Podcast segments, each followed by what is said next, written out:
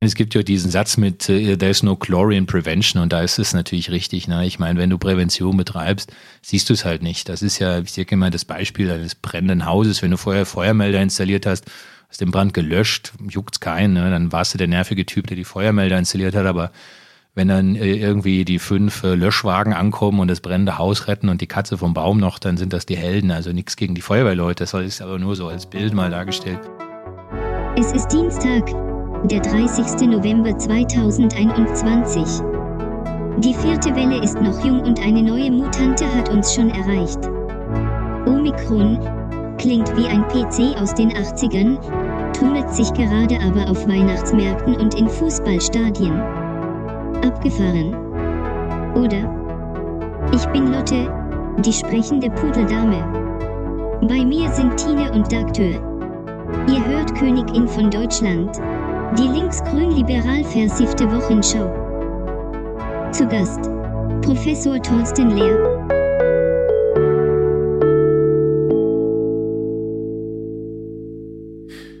Sie ist eine Rabenmutter. Denn dadurch, dass sie aus Kartoffeln Püree gemacht hat, anstatt Pommes frites, stürzte sie den Filius in eine tiefe emotionale Krise. Das hätte sie wissen müssen. Weil sie sonst aber alles weiß und das auch noch verdammt gut, freue ich mich auf den Podcast mit ihr. Hi Tine. Hi. Im Kampf gegen Schwurbel und Desinformation gibt er Vollgas und wenn alles zu trubelig wird, priorisiert er knallhart. Zum Glück gehört zu seinen Prios auch unser Podcast und darüber bin ich sehr froh. Hi, Doktor. Hi, Tine, Rabenmutter. Wir sollten quatschen. Genau, lass uns heute mal quatschen. Und zwar übers Löschen von Facebook-Kommentaren, über den Koalitionsvertrag, nicht? Lass uns quatschen mit Thorsten Lehr, Professor für klinische Pharmazie an der Universität des Saarlandes oder, wie er es nennt, approbierter Schubladenzieher und Modellierer im akademischen Elfenbeinturm über unnütze Dinge, die man am Black Friday aber auch jetzt noch kaufen kann und über eine haarsträubende Charity-Aktion. Aber erst, wie immer, der Blick zu unseren Twitter-Trends. Her damit. Wir kommentieren die drei obersten Trends bei Twitter. Und mhm. der erste lautet heute? Der lautet heute, wie so oft, Anne Will. Twitter-Trend Nummer eins. Vollkommen jo. zu Recht. Hast du gesehen? Nein, ich habe es nicht gesehen. Ich habe sämtliche Tweets dazu gelesen und ich bin heute von Patienten von heute Morgen bis heute Mittag mit Anne Will vollgeschwallt worden. Ich habe es nicht angeguckt. Es hat mich so sehr aufgeregt, ich konnte nicht schlafen. Sonst ist ja Anne Will immer, also bis die mit den Gastvorstellungen durch ist, bin ich ja mhm. meistens weg. Aber gestern irgendwie auf der linken Seite haben gesessen Jetzt wollte ich schon sagen, Thorsten Lindner. Oh je. Entschuldigung, Thorsten. Äh, Christian Lindner, Annalena Baerbock und Manuela Schwesig. Mhm. Auf der rechten Seite haben gesessen, ähm, äh, wie heißt er nochmal, unser Gesundheitsminister noch? Jens Spahn, ja. Er ist schon, er ist schon in ist Vergessenheit schon geraten. Jens Spahn war da äh, und eine Journalistin. Und es war furchtbar. Also Jens Spahn hat gesagt, Leute, wir müssen jetzt was machen. Ich habe vorletzte Woche gesagt, es ist fünf nach zwölf. Ich habe letzte Woche gesagt, es ist zehn nach zwölf. Und jetzt haben wir halb eins. Wir müssen was machen. Mhm. Und der, der Lindner und die Baerbock sich dann immer so rausgeredet, ja, aber wir, also, äh, wir können ja, aber die Länder machen ja nicht. Und also jetzt müssen wir erstmal abwarten. Die haben tatsächlich immer wieder gesagt, nee, wir müssen aber jetzt abwarten. Und äh, der Journalistin, deren Namen mir leider entfallen ist und die ich auch so nicht gekannt habe, äh, der ist dann irgendwann der Kragen geplatzt und hat die sich mit dem Lindner gebettelt und ähm, Anne Will hat zugeguckt. Vielleicht gucke ich es mir doch nochmal in der Mediathek an, aber das, das was ich so heute gehört habe, äh, weiß ich nicht, ob ich mir das reinziehen möchte. Zum Aufregen über die Ampelkoalition, zum Aufregen darüber, dass die Politik nicht vorankommt, nicht vom Fleck kommt und zum Aufregen über öffentlich-rechtlichen Medien, die sowas, ja, Wolltest du Dann was sagen? Nee, wolltest nicht sagen. Nee, ne? nee, nee, wolltest, nee. Okay. Ich wollte nur tief einatmen. Ach so, okay, wegen Sauerstoffzufuhr und so. Richtig. Ja, also, wenn du das brauchst, dann guck und wenn nicht, dann nicht. Du hast nichts verpasst an Dachte Informationen, wenn du das nicht guckst. Dachte ich mir. Okay. Willst du noch was dazu sagen? Nein. Gut. Dann Twitter-Trend Nummer zwei. Hashtag, das habe ich getan. Hast du es schon gesehen? Ich habe nur ja. vorhin mal kurz reingeklickt. Es geht wohl darum, ähm, zu twittern, was man jetzt schon alles getan hat, selbst um, ähm, um die Pandemie irgendwie in den Griff zu kriegen. Also was jeder Einzelne bisher schon getan hat. Da twittern jetzt ganz viele drunter, wie immer auch so vereinzelt ein paar Trolls, die das wieder für sich nutzen, für ihren Blödsinn. Aber ähm, ja, das haben, habe ich getan wenn das sinnvoll ist, dann begreife hm. ich den Sinn jetzt auf Anhieb nicht. Ja. Oder? Nee. Kann, ist das? Naja, ich glaube auch nicht, dass sich das so ewig lang in den Trends hält. Nee, hätten, ja. hätten wir besser mal fünf Minuten vorher aufgenommen. Genau. Twitter-Trend Nummer drei, Advent. Advent, Advent, ein Lichtlein brennt. So ist es. Erst eins, dann zwei, dann drei, dann vier, und wenn das fünfte Lichtlein brennt, dann hast du Weihnachten verpennt. Das ist so unchristlich. Ich gestern meiner sagen. Tochter beigebracht. Bist das du christlich? Ähm, nö. okay, gut. nö. Ja, wie war dein Advent, der erste Advent? Wie jeder andere Sonntag auch, nur beschisseneres Wetter. Das Ding ist, ich habe gestern so ein sowas festgestellt. Ich habe so eine ganz komische Eigenart. Ich zünde die erste Kerze an zum Frühstück. Dann sehe ich ganz schnell zu, dass die direkt danach wieder ausgepustet wird. Dann wird die nochmal zum Kaffee trinken und zum Abendessen nochmal angezündet, weil gerade die erste muss ja auch sehr, sehr lange halten. Also ich bin da total gaga, was das angeht. wir ne? hatten, die Kleine wollte unbedingt, wir waren bei Oma und Opa zum mhm. Mittagessen mhm. und so.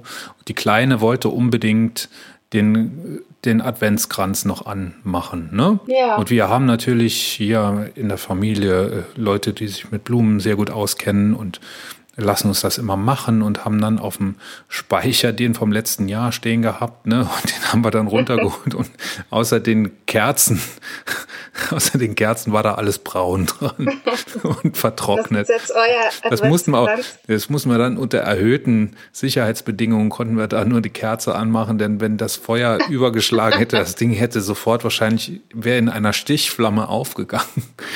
Und cool. So, und das haben wir dann aber hinter uns gekriegt und ja, also ich wollte noch ergänzen, der Advent war wie jeder andere Sonntag nur schlechteres Wetter und schlechtere Anne Will. Und damit mhm. schließt sich dann der Kreis unserer Twitter-Trends. Und wenn du dem nichts mehr hinzuzufügen hast, schau Nö. fragend in die Runde. Nein, dann gehen wir über. Wir haben viel vor heute. Ganz kurz Rückblick und Feedback. Ähm, wir haben in der letzten Folge gesprochen mit dem Sascha über Facebook-Kommentare im Wesentlichen und über das Löschen derselben. Und ähm, da habe ich mich so ein bisschen, habe ich meine Meinung so ein bisschen geändert, als ich mir die Folge dann nochmal angehört habe, als sie fertig war.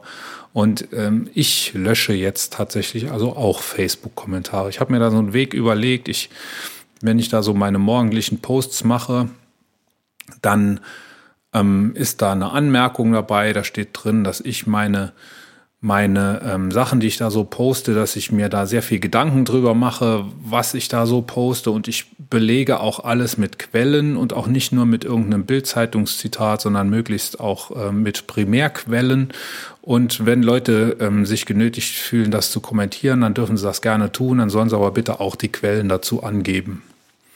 Ich finde es sehr, sehr gut, dass du das so machst jetzt. Seitdem kriege ich viel weniger Kommentare erstens. und zweitens äh, habe ich tatsächlich auch schon einige gelöscht seitdem. Okay. Denn, also es ist wirklich, das ist so das, was mir hängen geblieben ist von diesem Gespräch mit Sascha und auch von seinem Kommentar, das er vorher schon äh, abgesetzt hat. Ich möchte meine Reichweite und wenn sie auch noch so bescheiden ist auf Facebook, möchte ich keinem anderen geben, damit er da seinen Schwurbelkram im weitesten Sinne verbreitet. Genau, also das ich fand, das war auch ein sehr, sehr starkes Argument. Ja, ja das hat nichts zu tun, hat nichts zu tun mit Zensur, denn nee, ich bin nicht, nicht der Staat, ich bin nicht öffentlich, ich bin ich. Äh, ich bediene und bespaße mit diesen meinen Posts meine Follower, die ich mir ausgesucht habe. Und da sollen auch bitte nur die Kommentare drunter stehen, die mir passen. Ich lasse sehr wohl noch, noch, noch ähm, Diskussionen zu. Äh, da ich lasse nicht nur Kommentare zu, die, die ähm, in meine Richtung gehen. Da stehen schon auch kritische Sachen noch nach wie vor und die werden auch nicht gelöscht. Aber ähm, wenn es dann so die, die rote Linie überschreitet, dann wird das auch gelöscht. Und dabei bleibt es auch. Ja, so ist es. Ich habe danach auch noch ein paar Kommentare bekommen bei mir drunter, nachdem ich unseren Post zur Folge geteilt habe. Und da ging es auch noch ein bisschen rund. Ähm, war ein bisschen wirr. Letzten Endes bin ich dann so weit gegangen, dass ich diese Person blockieren musste. Das war eine harte Woche, die Woche, ne? Es war sehr hart, ja. Es war wirklich sehr, sehr hart. Auf jeden Fall. Das heißt also, Feedback äh, hatten wir ja, aber keins, das wir hier äh, vorstellen möchten. Nee. Ne? Ja. So, das war der erste Punkt. Und zweiter Punkt, äh, nur ganz kurz, da wollen wir eigentlich nur sagen, dass wir darüber nichts sagen wollen. Und das ist das große Thema Koalitionsvertrag. Auch mhm. an uns ist es nicht vorbeigegangen, dass es jetzt einen Koalitionsvertrag gibt, dass ähm, man da eine Einigung gefunden hat. Das ist schon fast mehr, als ich ursprünglich erwartet hatte. Äh, und ich freue mich darüber sehr. Aber ähm, in dieser Woche, die sehr hart war, bei mir auch ähm, beruflich, hatte ich einfach keine Zeit mehr, das anzugucken. Und wir haben auch bewusst gesagt, dass wir nicht noch ein Podcast sein wollen, der da seinen Senf dazu gibt. Wir haben zwar uns ja den Valomat vorgeknöpft, wir haben uns auch das, das ähm, Sondierungspapier vorgeknöpft. Ich glaube, da weiß jetzt auch jeder, wie unsere politischen Positionen sind. Wir werden uns den Koalitionsvertrag nicht nochmal extra vorknöpfen, denn ich habe erstens das Gefühl, dass nicht so viel Neues drin steht ähm, seit, dem, seit dem Sondierungspapier. Und ich habe zweitens nicht das Gefühl, dass wir diejenigen sind, die das wirklich qualifiziert bewerten können. Das machen andere, das machen andere mehr oder weniger gut. Ich war so ein bisschen enttäuscht von der Lage der Nation. Da ähm, ich weiß nicht, die, die haben sich ja da auf so ein paar Themen konzentriert, haben, haben nicht so das, nicht so die großen Linien betrachtet, sondern sich eher in, in Detailthemen verstrickt und das auch noch sehr lange. Das mhm. hat mir nicht so gut gefallen.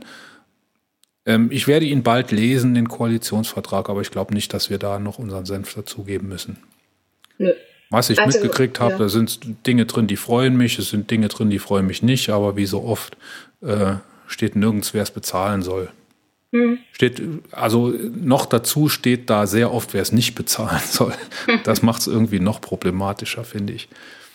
Ja, es gibt so ein paar Punkte, die haben mir sehr gut gefallen, aber jetzt, wie du sagst, ne, ist jetzt nichts, worauf wir jetzt aufspringen müssen.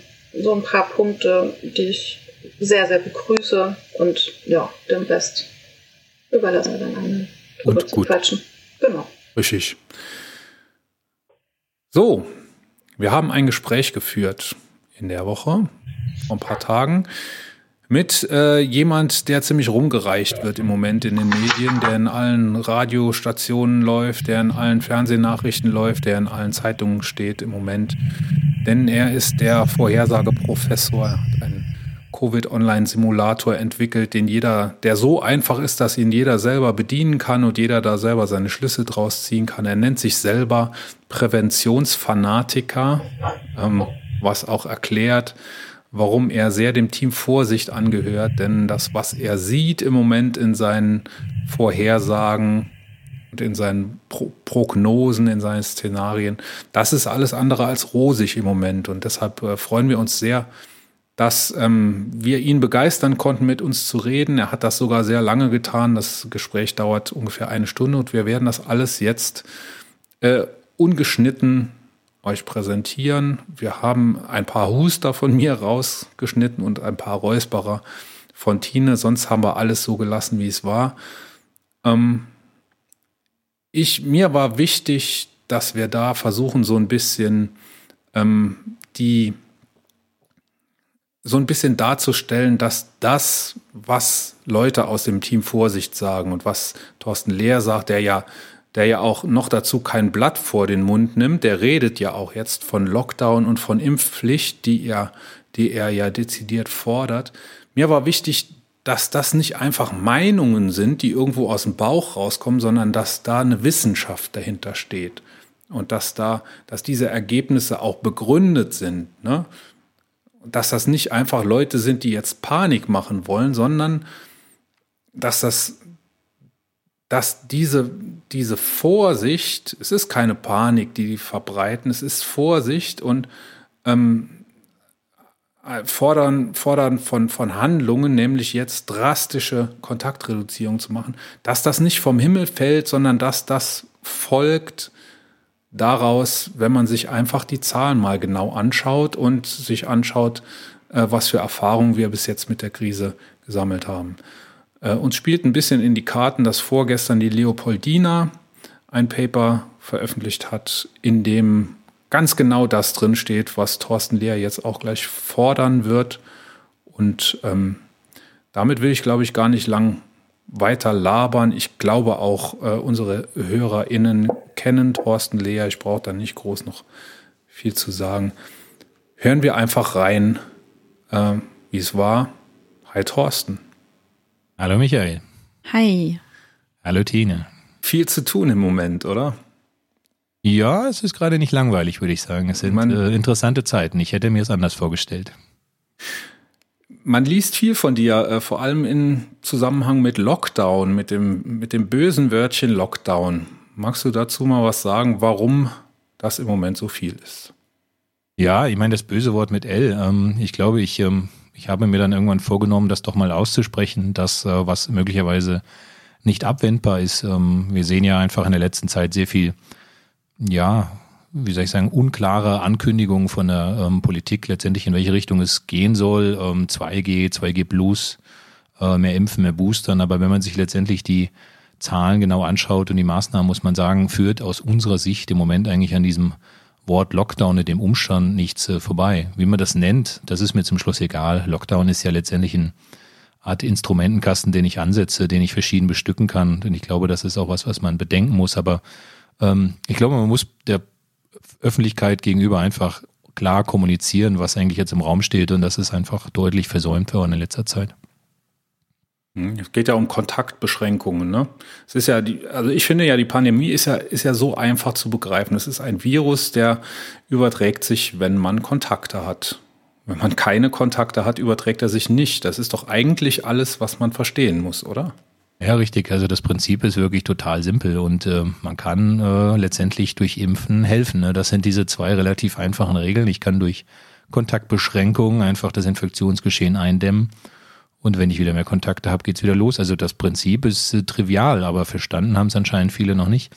Ähm, und ähm, letztendlich, wie du sagst, es geht absolut um Kontaktbeschränkungen. Das ist das, äh, worum es uns jetzt geht und die einfach auch jetzt natürlicherweise nicht mehr so stattfinden, weil viele einfach auch müde sind, ganz klar sind wir auch. Auf der anderen Seite sind natürlich auch Maßgaben vorgegeben. Und das Problem, was ich ja natürlich immer sehe, ist, dass diese Maßnahmen oder beziehungsweise Maßgaben der Politik, die vorgegeben sind, die werden ja immer zum Maximalen ausgereizt. Das haben wir aber doch bei allem. Letztendlich, wenn ich das immer sehe, waren immer, wir haben Kontaktbeschränkungen, es dürfen sich zwei Familien treffen, dann treffen sich zwei Familien und sagen, alle, ich bin regelkonform, aber das Virus muss ich euch ja nicht sagen. Das zählt ja nicht durch und sagt, oh, du bist aber Corona-konform, äh, ich springe nicht über, sondern äh, die Wahrscheinlichkeit sinkt vielleicht, wenn es zwei, zwei Familien, die sich treffen, sind im Vergleich zu fünf, aber ähm, da ist es immer noch, das heißt, es wird ja immer alles maximal ausgereizt.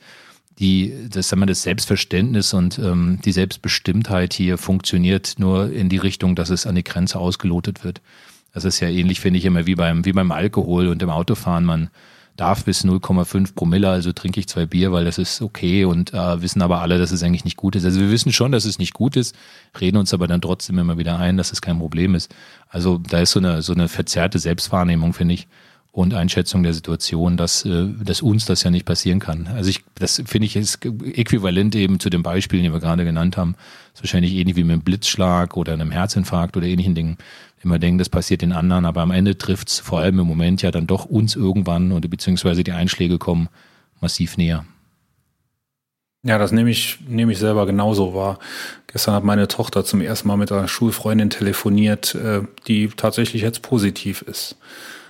Ähm, und das ist aber genau dann das Problem ne, mit der, mit der ähm, Selbstbestimmung, die immer gefordert wird. Ne? Denn wenn das gefordert wird anstelle von irgendwelchen äh, politischen Maßnahmen, dann läuft das ja vollkommen aus dem Ruder. Ja, richtig. Also ich meine, die Pandemie hat ja schon einfach gezeigt, dass das mit der Eigenverantwortung wirklich nur eigentlich in der ersten Welle und der ersten Lockdown-Phase gut funktioniert hat. Ich meine, da haben wir als Kollektiv ganz gut funktioniert, zusammengehalten äh, geklatscht und ähm, seitdem äh, gibt es nur noch mediale Shitstorms und äh, politisches Ausnutzen und Nein, das, äh, ich glaube, dass, dass, äh, das, das, das gegenseitige Verständnis ist nur noch bedingt da. Ich glaube schon auch, dass die große Masse der Bürgerinnen und Bürger sich wirklich sehr äh, gut verhält, ähm, so gut das geht. Das sind ja sehr schwierige Zeiten. Ich meine, ähm, wir verlangen ja auch wirklich sehr viel ab. Das muss man auf der anderen Seite auch sagen. Es wird halt torpediert von einigen.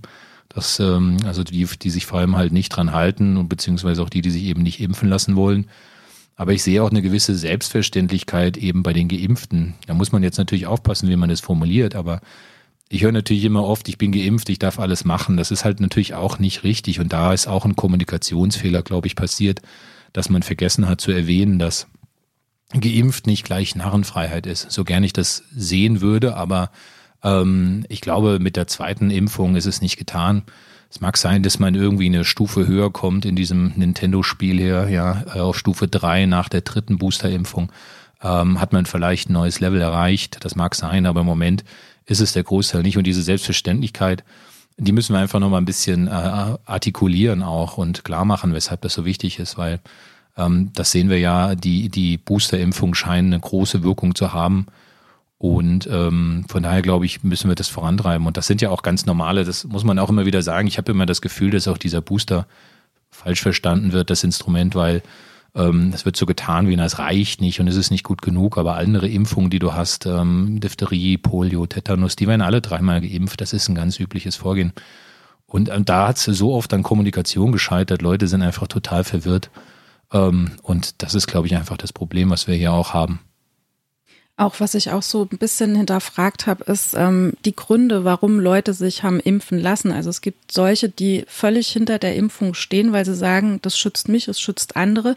Aber es gibt auch die Intention derer, die sagen, ich, ich habe mich frei geimpft, ne? dieses Wort frei geimpft. Ich glaube, das ist das, was jetzt vielen dann, also gerade die, die dann so sagen, ja, jetzt habe ich mich geimpft, jetzt habe ich doch nicht meine Freiheiten. Ich glaube, das ist der Part der Menschen, die sich frei geimpft hat, in Anführungszeichen. Ne? Das, genau, ja. Ist, ja, das ist so das, was ich so sehe. Bisschen. Testverweigerer nenne ich die, ne? Ich beobachte das Oder auch. auch das, genau, so Leute, die, dann, die zweimal genau, geimpft ja, sind und sagen, so, ich äh, lasse mich aber jetzt nicht mehr testen ja, am Arbeitsplatz oder so. Oder ja, auch die, die sagen, ich möchte dann, ich möchte jetzt kein Impfabo dann haben, muss ich mich jetzt andauernd nochmal neu impfen. Ne? Das ist so ein, eine Gruppe der Geimpften, die so argumentiert. Ja, es sind ja schon letztendlich, es sind ja die Leute auf der richtigen Seite, aber man muss sie, ja. da fehlt da fehlt einfach die Aufklärung, das ist das genau. Problem. Genau. Aber ja. die habe ich ja, die, die ist ja gänzlich zu vermissen in, in eigentlich in der, in der kompletten Pandemie, wenn man ehrlich ist. Ja. Ähm, sind es äh, vielleicht Einzelne, die aufklären, aber man erreicht die Massen nicht. Ich meine, wir bräuchten noch eigentlich jetzt in dieser Phase, müsstest du eigentlich abends Sondersendungen machen äh, von 20 bis 22 Uhr mhm. auf allen Sendern, ja. in denen äh, letztendlich mal erklärt wird, warum man impfen und boostern muss und wo die Wichtigkeit da drin liegt. Ja. Und davon sehen wir ja weit und breit nichts. Ähm, die paar Sondersendungen erwischen dann halt doch immer wieder nur die, die es sowieso auch sehen. Mhm. Wir, wir brauchen andere Kanäle, wir brauchen einfach solche Dinge wie YouTube, Instagram und ähnliches oder TikTok, keine Ahnung, was man braucht. Ja. Vielleicht bin ich dafür auch schon zu alt, aber ähm, das ähm, muss ja eigentlich auch eine, eigentlich eine, eine, Regierung eigentlich hinbekommen, sollte man meinen. Gut, okay, sie haben sich das an vielen Stellen, wenn man an Philipp Amthors äh, Auftritt und ähnliches denkt, muss man sagen, vielleicht besser, dass sie es nicht probiert haben, aber ähm, ja, trotzdem ist es natürlich, es ist eine schwierige Phase, in der wir viele nicht, einfach nicht abgeholt haben, das muss man mhm. sagen. Und ähm, die sind jetzt auch, die werden halt auch rebellisch einfach durch diese Einschnitte. Und das ist natürlich schade. Und da kann man nur hoffen, dass sie dann trotzdem mitziehen. Aber ja, ja vielleicht tut sich ja jetzt was. Ich weiß nicht, Neuseeland oder Australien hat das ja gemacht, dass jeden Abend nach der Hauptnachrichtensendung, äh, glaube ich, äh, die Regierungschefin im Fernsehen zu sehen war und jeden Abend eine Ansprache gehalten hat. Ich glaube, dass ich, also ich kann mir unsere Frau Merkel da schlecht vorstellen, aber ja, sie hat ja tatsächlich ihre einzige Fernsehansprache zu dem Thema zumindest gemacht. Das ist ja. Ja, genau, aber genug ist es nicht. Ich glaube, nee. die, Auf, die Aufklärung in anderen Ländern war hier wirklich entsprechend besser und die Länder, die du genannt hast, hier ähm, auf der Südhalbkugel, also Australien, Neuseeland, die sind da, gehen da natürlich auch mit einem anderen Mindset dran. Natürlich sitzen sie auch auf einer Insel. Ne? Das macht natürlich das Leben einfacher und schwerer, egal wie. Also ich glaube, du kannst dich besser isolieren, aber wenn du es hast, sitzt du natürlich auch ganz schön in der Patsche. Das muss man auch sagen. Aber es ist sicherlich einfacher, auf der Insel zu sitzen bei einer Pandemie, als ähm, vielleicht wie hier umgeben zu sein von europäischen Staaten, die äh, ja vielleicht Einigung bei Gurkenkrümmungen hinbekommen haben, aber bei sonstigen Sachen kriegen wir es halt eben ja nicht richtig geregelt. Die wichtigen Dinge sind ja nicht geregelt. Und äh, hier fehlt ja auch eine komplette europäische ähm, Pandemiestrategie. Zumindest sehe ich sie gerade nicht oder vielleicht ist sie mir vorbeigegangen. Aber wenn man sie nicht mitkriegt, kann sie nicht da sein. Und von daher glaube ich, ist hier sicherlich kommunikativ einiges ähm, daneben gelaufen. Die Frage ist natürlich reich und das, dann kommen wir natürlich in solche Situationen wie jetzt, wo wir halt Handlung brauchen und ähm, auf der anderen Seite dann jeder sagte, ich dachte, die Pandemie ist vorbei. Ich meine, wir hatten das hier im Saarland äh, vor vier Wochen gab es äh, ja, ja die Aussage, wir haben die Pandemie im Griff ähm, von gewissen Leuten und, und dann äh, kommen Lockerungen und dann passiert halt das Unausweichliche wieder. Also die von dir relativ einfach beschriebene Funktion der Infektiosität als eine Funktion von äh, letztendlich Ungeimpften und Kontakten. Das ist letztendlich die Formel. Das heißt, ähm, ich habe umso mehr und vielleicht noch das Thema Varianten dazu, weil es eben nochmal eine extra Würze geben kann. Das ist halt die Chilischote nochmal, die es nochmal den Afterburner reinhaut. Und das war's dann auch schon. Ne? So schwierig ist es nicht. Und wenn du mal infiziert bist, kommt es noch drauf an, wer infiziert ist und dann versterben bzw. genesen die nach einem relativ festen Muster. Also ich sage immer, was prädiktierbar ist und was wir auch sehen an unseren Modellen, was du vorhersagen kannst, ist das, was in der Klinik passiert und wie die da wieder rauskommen. Wenn du weißt, der reinkam, ist das kein Problem. Aber wie sich die Menschen verhalten, das bleibt der große unprädiktierbare Teil hier. Also das heißt, vorherzusagen, wie sich Menschen verhalten, ist extrem schwierig. Mhm. Aber genau das ist das, was du versuchst äh, zu tun, ne? In, mit einem Teil deiner Arbeit. Äh, du hast den Covid-Simulator im Netz stehen, mit dem jeder ähm, gucken kann, wie sich die Zahlen entwickeln über die nächste Zeit. Ne? Es ist sogar möglich, da über einen sehr langen Zeitraum zu gucken, technisch möglich, über einen sehr langen Zeitraum zu gucken. Äh, aber das ist ja auch mit Problemen behaftet, ne? So ein, so ein in die Zukunft gucken. Ja, das in die Zukunft gucken ist immer mit Problemen behaftet. Also ich meine, man muss aber auch einfach differenzieren, was die Aufgabe von diesen Modellen ist, die sich ja sehr stark jetzt auch, wie soll ich sagen, etabliert haben in dieser Pandemie. Wir haben halt eben eins davon, wir glauben natürlich, es ist eines der tollsten, aber das ist ja klar. Ich glaube, wir haben natürlich viele Vorteile, aber darum geht's heute gar nicht. Es geht, glaube ich, eher darum, was kann man damit machen. Und ich glaube, das muss man halt immer wieder auch klar kommunizieren. Und da ist, wie soll ich sagen, vielleicht auch das ein oder andere, ähm, ja, vielleicht mediale Problem aufgetreten in der Verkürzung der Darstellung von Dingen, die man tut. Ich meine, ihr wisst, dass wir egal was man macht, es wird dann zusammengeschnitten auf entweder zwei, zwei Sätze und ähm, aber das, äh, was wirklich dahinter steht, kann man gar nicht alles erklären. Und dann kommen sehr viele Ärgernisse danach auf, dass Dinge nicht eingetreten sind. Aber ich sag mal, warum wir vielleicht einfach, warum wir das gemacht haben, vielleicht einfach, warum wir uns damit auseinandergesetzt haben, ist einfach, das liegt dran, dass wir dann im März letzten Jahres, als die Pandemie begann, aus den ähm, Krankenhäusern hier im Saarland einfach Feedback hatten, dass sie gerne ein Tool hätten, um zu gucken, wie denn die Belegung in den Krankenhäusern ist und was man denn machen muss und wie man reagieren kann. Das war letztendlich so die Intention. Da haben wir dann angefangen und das dann eben gemacht, aber halt nicht nur fürs Saarland, sondern deutschlandweit und eben auch auf Landkreisebene und halt eben nicht nur geguckt, was mit den Fällen passiert, sondern eben auch in den Krankenhäusern und wie die letztendlich das Outcome ist. Impfungen sind drin, Varianten sind drin, es sind ganz viele Aspekte drin, Saisonalität ist drin, also ähm, Impf, Impfwilligkeit sozusagen, auch äh, unterschiedliche Impf ähm, ja, Impferfolge in den einzelnen Altersklassen. Man kann sehr viel ausprobieren. Mir war es ein bisschen wichtig, dass man dieses Modell, was sehr komplex ist, irgendwie einfach zugänglich macht. Das heißt also, was man da online jetzt findet und wo wir teilweise auch wirklich massive Zugriffe hatten. Also wir haben ja ein bisschen weniger als zwei Millionen Zugriffe da inzwischen drauf gehabt in der Summe, was wirklich nicht so wenig ist. Ähm, und ähm, aber mir war es wichtig, dass Leute da selber ausprobieren können, was passiert, um die Pandemie ein bisschen zu verstehen. Und das, wo du mich halt drauf hinaus wolltest, ist ja der Punkt, dass du sagst, okay, man kann in die Zukunft gucken, aber man muss aufpassen. Deswegen haben wir natürlich eine ganze Menge auch FAQs und inzwischen muss man auch bestätigen, dass man die FAQs gelesen hat, bevor man was machen kann, weil ähm, sonst heißt wieder, das hat mir keiner gesagt. Aber ähm, wichtig ist, und das ist das, was ich andeuten wollte gerade, man kann letztendlich vor allem eine Sache ganz schwer vorhersagen und das ist wirklich das Verhalten der Menschen. Ich glaube, wir können eben Szenarien damit generieren, dafür ist es gut. Wir können sagen, was passiert, wenn sich nichts ändert, was passiert, wenn wir einen Lockdown jetzt abnehmen ab dem Tag XY äh, oder verschiedene Ausmaße von Lockdowns oder eben eine Veränderung in anderen Parametern. Und dann kann man schauen, was passiert. Das ist halt wichtig, um jetzt auch in solchen Situationen wie jetzt abzuschätzen, reicht das denn, was wir gerade sehen, um eine Entlastung eben auch im Gesundheitswesen zu äh, bekommen oder wie stark müssten Reduktionen sein? Also für genau diese Fragestellung ist es extrem gut. Ähm, wie gesagt, man muss sich halt davon trennen, dass es jetzt wie die Wettervorhersage ist, letztendlich das eine, eine Vorhersage der, des, Ein, der, des Eintretens, sondern es ist letztendlich eine Prognose eines Szenarios, das wir noch in der Hand haben, wenn wir nur weit genug in die Zukunft schauen. Ähm, das, was ich sagte, die Fälle sind halt eben dadurch schwierig, weil Leute sich unterschiedlich verhalten. Das sehen wir halt auch an verschiedenen Orten. Wir sehen halt in Situationen wie jetzt, wenn halt doch Maßnahmen kommen oder die Inzidenzen sehr hoch sind, dass Leute sich dann doch wieder vernunftbegabt zurückziehen, ein bisschen Kontakte meiden und das äh, resultiert dann eben auch in geringeren äh, Infektionszahlen, während du dann ähm, ja auf deiner Seite auch manchmal merkst, dass Maßnahmen nicht greifen oder Leute wieder unvorsichtiger werden, wenn die Zahlen niedrig sind. Also solche psychologischen Effekte, die kann man nicht richtig einbauen. Das haben wir mal probiert, aber wir sehen schon auch, dass sich da zum Beispiel Toleranzschwellen einfach im Laufe der Pandemie deutlich verschoben haben. Also so Dinge, wenn wir nochmal zurückdenken, ähm, Vorhin hatte ich mit einer Reporterin über die Inzidenz äh, oder die Wellen gesprochen und dann haben wir uns die erste Welle nochmal angeguckt und die ist ja einfach nur niedlich, wenn man sie jetzt sich jetzt so anschaut. Ähm, mit ihren ja, 6000 Fällen täglich, die wir da hatten. Da wären wir jetzt halt froh, wenn wir das hätten, eine Inzidenz von 50 und 6000 Fälle. Natürlich hatten wir viele, viele, vielleicht auch eine Menge Dunkelziffer, aber so groß wird sie nicht gewesen sein. Aber ich will sagen, wir, wir, wir verlieren ja ein bisschen den Schrecken der Pandemie mit dem, mit dem Auftreten der Wellen und auch mit unserer Müdigkeit so dass irgendwie dieses psychologische Verhalten nicht so einfach prädiktierbar ist. Aber das, was ich schon sagte, was hinten rauskommt, also sprich, was ins Krankenhaus geht, das ist halt eben doch aufgrund der dann folgenden Biologie relativ gut ähm, abbildbar. Und deswegen ist es halt eben trotzdem ein gutes Tool, auch wenn, sag ich mal, utopische ähm, Simulationen in die Zukunft oder apokalyptische Horrorszenarien immer ein bisschen schwierig sind.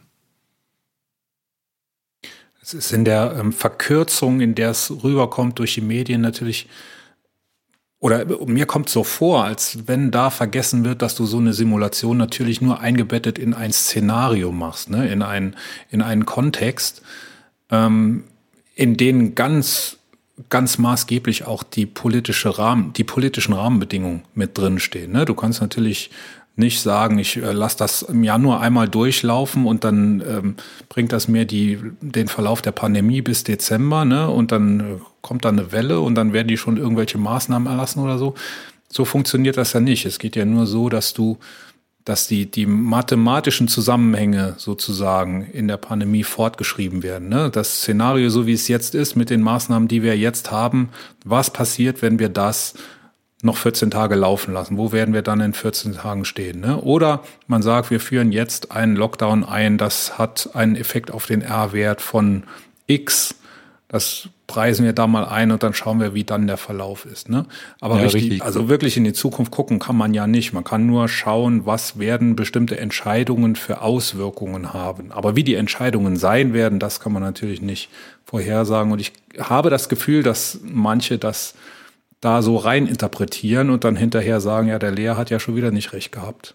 Ja, richtig. Also ich habe das Gefühl, dass diese Phase glücklicherweise erstmal über, überwunden ist. Das hatten wir letztes Jahr, wo dann irgendwie die Welt äh, irgendwie die zehn schlimmsten Horrormodellierer dieser Erde tituliert hat und so. Ähm, das war natürlich immer ein bisschen, ja, man könnte schon sagen. Eine unserer Lieblingszeitungen hier im Podcast. Die hm, ja, genau, ja, ja, genau. Die wissen, wie es läuft. Ja, hm, genau. Mhm. Aber auf jeden Fall das ist natürlich, das ist ja aber genau das, was wir eigentlich auch erzielen wollen. Ich meine, das ist ja dann letztendlich, ich meine, wir simulieren diese Szenarien, damit dann Aktionen ergriffen werden, also dass wir die Politik wachrütteln und eben halt auch die Bevölkerung. Deswegen hast du ja auch dieses Präventionsparadoxon, dass letztendlich das, was du eigentlich davor, wo du warnst, letztendlich halt eigentlich auch nicht eintritt. Ne? Ähm, das gab sehr viel Schelte, das genau, und wie du sagst, in der Verkürzung, das oft nicht richtig dargestellt wurde. Inzwischen haben wir dahingehend schon hinzugelernt, dass wir schon sehr stark aufpassen, wie die Formulierungen sind, dass wir das Wort Szenario immer wieder erwähnen und das wird schon auch vermehrt wahrgenommen und nicht mehr als Vorhersage bezeichnen. Ich sag mal, unterm Strich äh, muss man, ich, ich bin mit der Terminologie, kann ich mit leben. Ich glaube, jeder muss nur wissen, was das ist. Eben das, was wir schon sagten, ist, man muss halt eben unterscheiden, ob ich was verändern kann oder nicht. Und das ist ja einfach äh, genau das, was wir erreichen wollen, auch mit den Simulationen, dass sich Dinge eben verändern, dass wir zeigen, so kann es eben nicht weitergehen und ihr müsst eben jetzt ändern und ihr müsst eben massiv was ändern und nicht nur ein bisschen was, weil sonst reicht das nicht. Und das, ich glaube, dass es diesen Zweck schon hat. Das äh, machen wir jetzt auch wieder öfter. Ich habe dann zwischendurch mich auch mal gesträubt, dann zu viele Szenarien immer aufzu, ähm, wie soll ich sagen, aufzuzeigen. Ich hatte hier eben schon den Spitznamen des Apokalypsenprofessors, des ähm, Bildzeitung hat der Kurvenprof zu mir gesagt, man kriegt ja viele lustige Spitznamen dann auch mit und solche Sachen. Das war jetzt alles nicht so schlimm. Aber ähm, gut, wenn aber, man auch drüber lachen kann.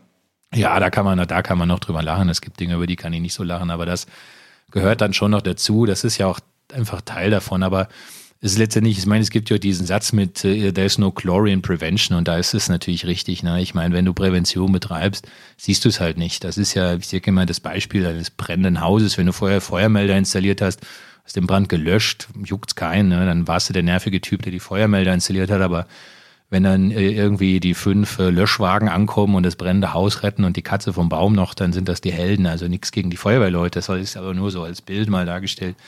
Dass natürlich die, in, die Investition in die Prävention einfach ungern gesehen wird und das ist natürlich einfach der mühsame Job. Ne? Das ist der, der, der Tellerwäscher und äh, letztendlich das ja, die, die Hauspflegekraft, die man sonst irgendwie so nicht sieht, die den ganzen Mist immer macht.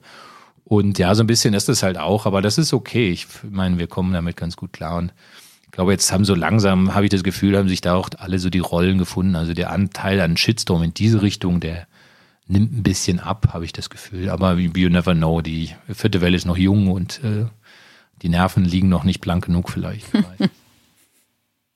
ja, hoffentlich kommt da nichts. Ja, ich war vorhin wieder am Briefkasten, da inzwischen kommen halt. Das ist schon übel, oder? Es, also, also kann ist, übel sein, bestimmt. Das, das ist, ja, das ist nicht, das ist, also manche Sachen sind nett, die sich dann beschweren, dass ich bestimmte Worte zu oft sage. Andere schreiben mir E-Mails, dass sie das Bild im Hintergrund auch bei sich hängen haben und ähm, aber da kommen auch sehr viele Vergleiche mit, äh, mit, äh, sagen wir, mit äh, Dingen aus unserer Vergangenheit und was sie einmal so alles an den Hals wünschen. Mhm. mhm. Sehr viele massive Drohungen. Ja, jetzt kommen halt vermehrt auch wieder, man merkt immer, so, so höher, je höher die Inzidenz ist und je mehr man sich vielleicht auch äußert, umso mehr kommen dann auch wieder Briefe und solche Sachen. Und da kommen auch schon so ausge, ausgeschnittene äh, Wörter, so wie man das so kennt. Also wirklich so wow, ausgeschnittene Wörter, ja, ja, aber auch also wirklich Ach, massive Dinge, so ein paar Sachen. So das eine oder andere habe ich jetzt auch mal weitergeleitet, ähm, zumal zum Prüfen. Ähm, mhm. Weil, ähm, ja, man kann das ja runterschlucken, aber da sind eben, wie gesagt, auch schon sehr viel nationalsozialistisch verherrlichende Worte dabei, die ich jetzt hier gar nicht nennen will, weil ja. die nicht in meinem Wortschatz normalerweise sich befinden. Außer wir reden über Geschichtsunterricht. Ähm, mhm. Möchte man das hier nicht so sagen, aber es ist, wie gesagt, das, so möchte man A nicht bezeichnet werden und dieses Szenario, was Sie für einen aufmalen, so möchte man dann auch da nicht enden. Also deswegen muss man da mal gucken, dass man sich auch ein bisschen wehrt, weil man kann letztendlich nicht alles gewähren lassen. Damit ähm, kommt man auch nicht weiter. Aber es ist, ich sage immer, es könnte immer schlimmer sein. Es, ähm, aber es, es, soll jetzt keine Aufforderung sein. Also wer das hört, ich sage es auch meinen Studenten immer, schreibt mir mal nette E-Mails. Das wäre auch mal total cool. ja. Hiermit dann der Aufruf an alle Königinnenhörer. Bitte schreibt e Thorsten Lehr nette E-Mails. ja, alle genau. jetzt. Also genau, also genau, sowas wie, ich soll nicht so oft am Ende des Tages sagen oder letztendlich, das seien Modewörter, solche Sachen dürfte ich gerne schreiben. Das, da kann ich drüber lachen, aber genau, aber sonst ja. Das sind dann so die harmlosen Sachen, okay. Das, das sind die nette, es gibt auch wirklich nette, also es gibt ja. ganz viel nettes Feedback, so ist das nicht. Es ist halt nur immer mal, Gut. aber das ist ja, das, das gehört halt einfach dazu. Ne? Da muss man sich halt mit auseinandersetzen, wenn man mhm. natürlich dann medial auch irgendwo präsent ist und irgendwo in einem Format, wo zwei, drei Millionen Leute gucken, dass da irgendjemand ein bisschen durchknallt. Ja.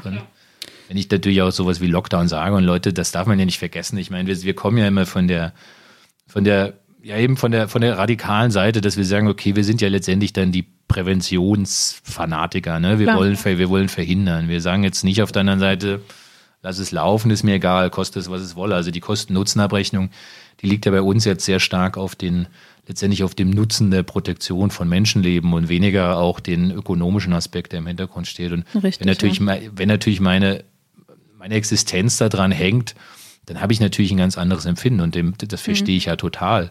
Mhm. Aber genau deswegen brauchen wir eine Lösung. Ich meine, das ist ja aber wie immer, ne? ich meine, der Überbringer der schlechten Nachrichten ist ja nicht unbedingt der Verursacher.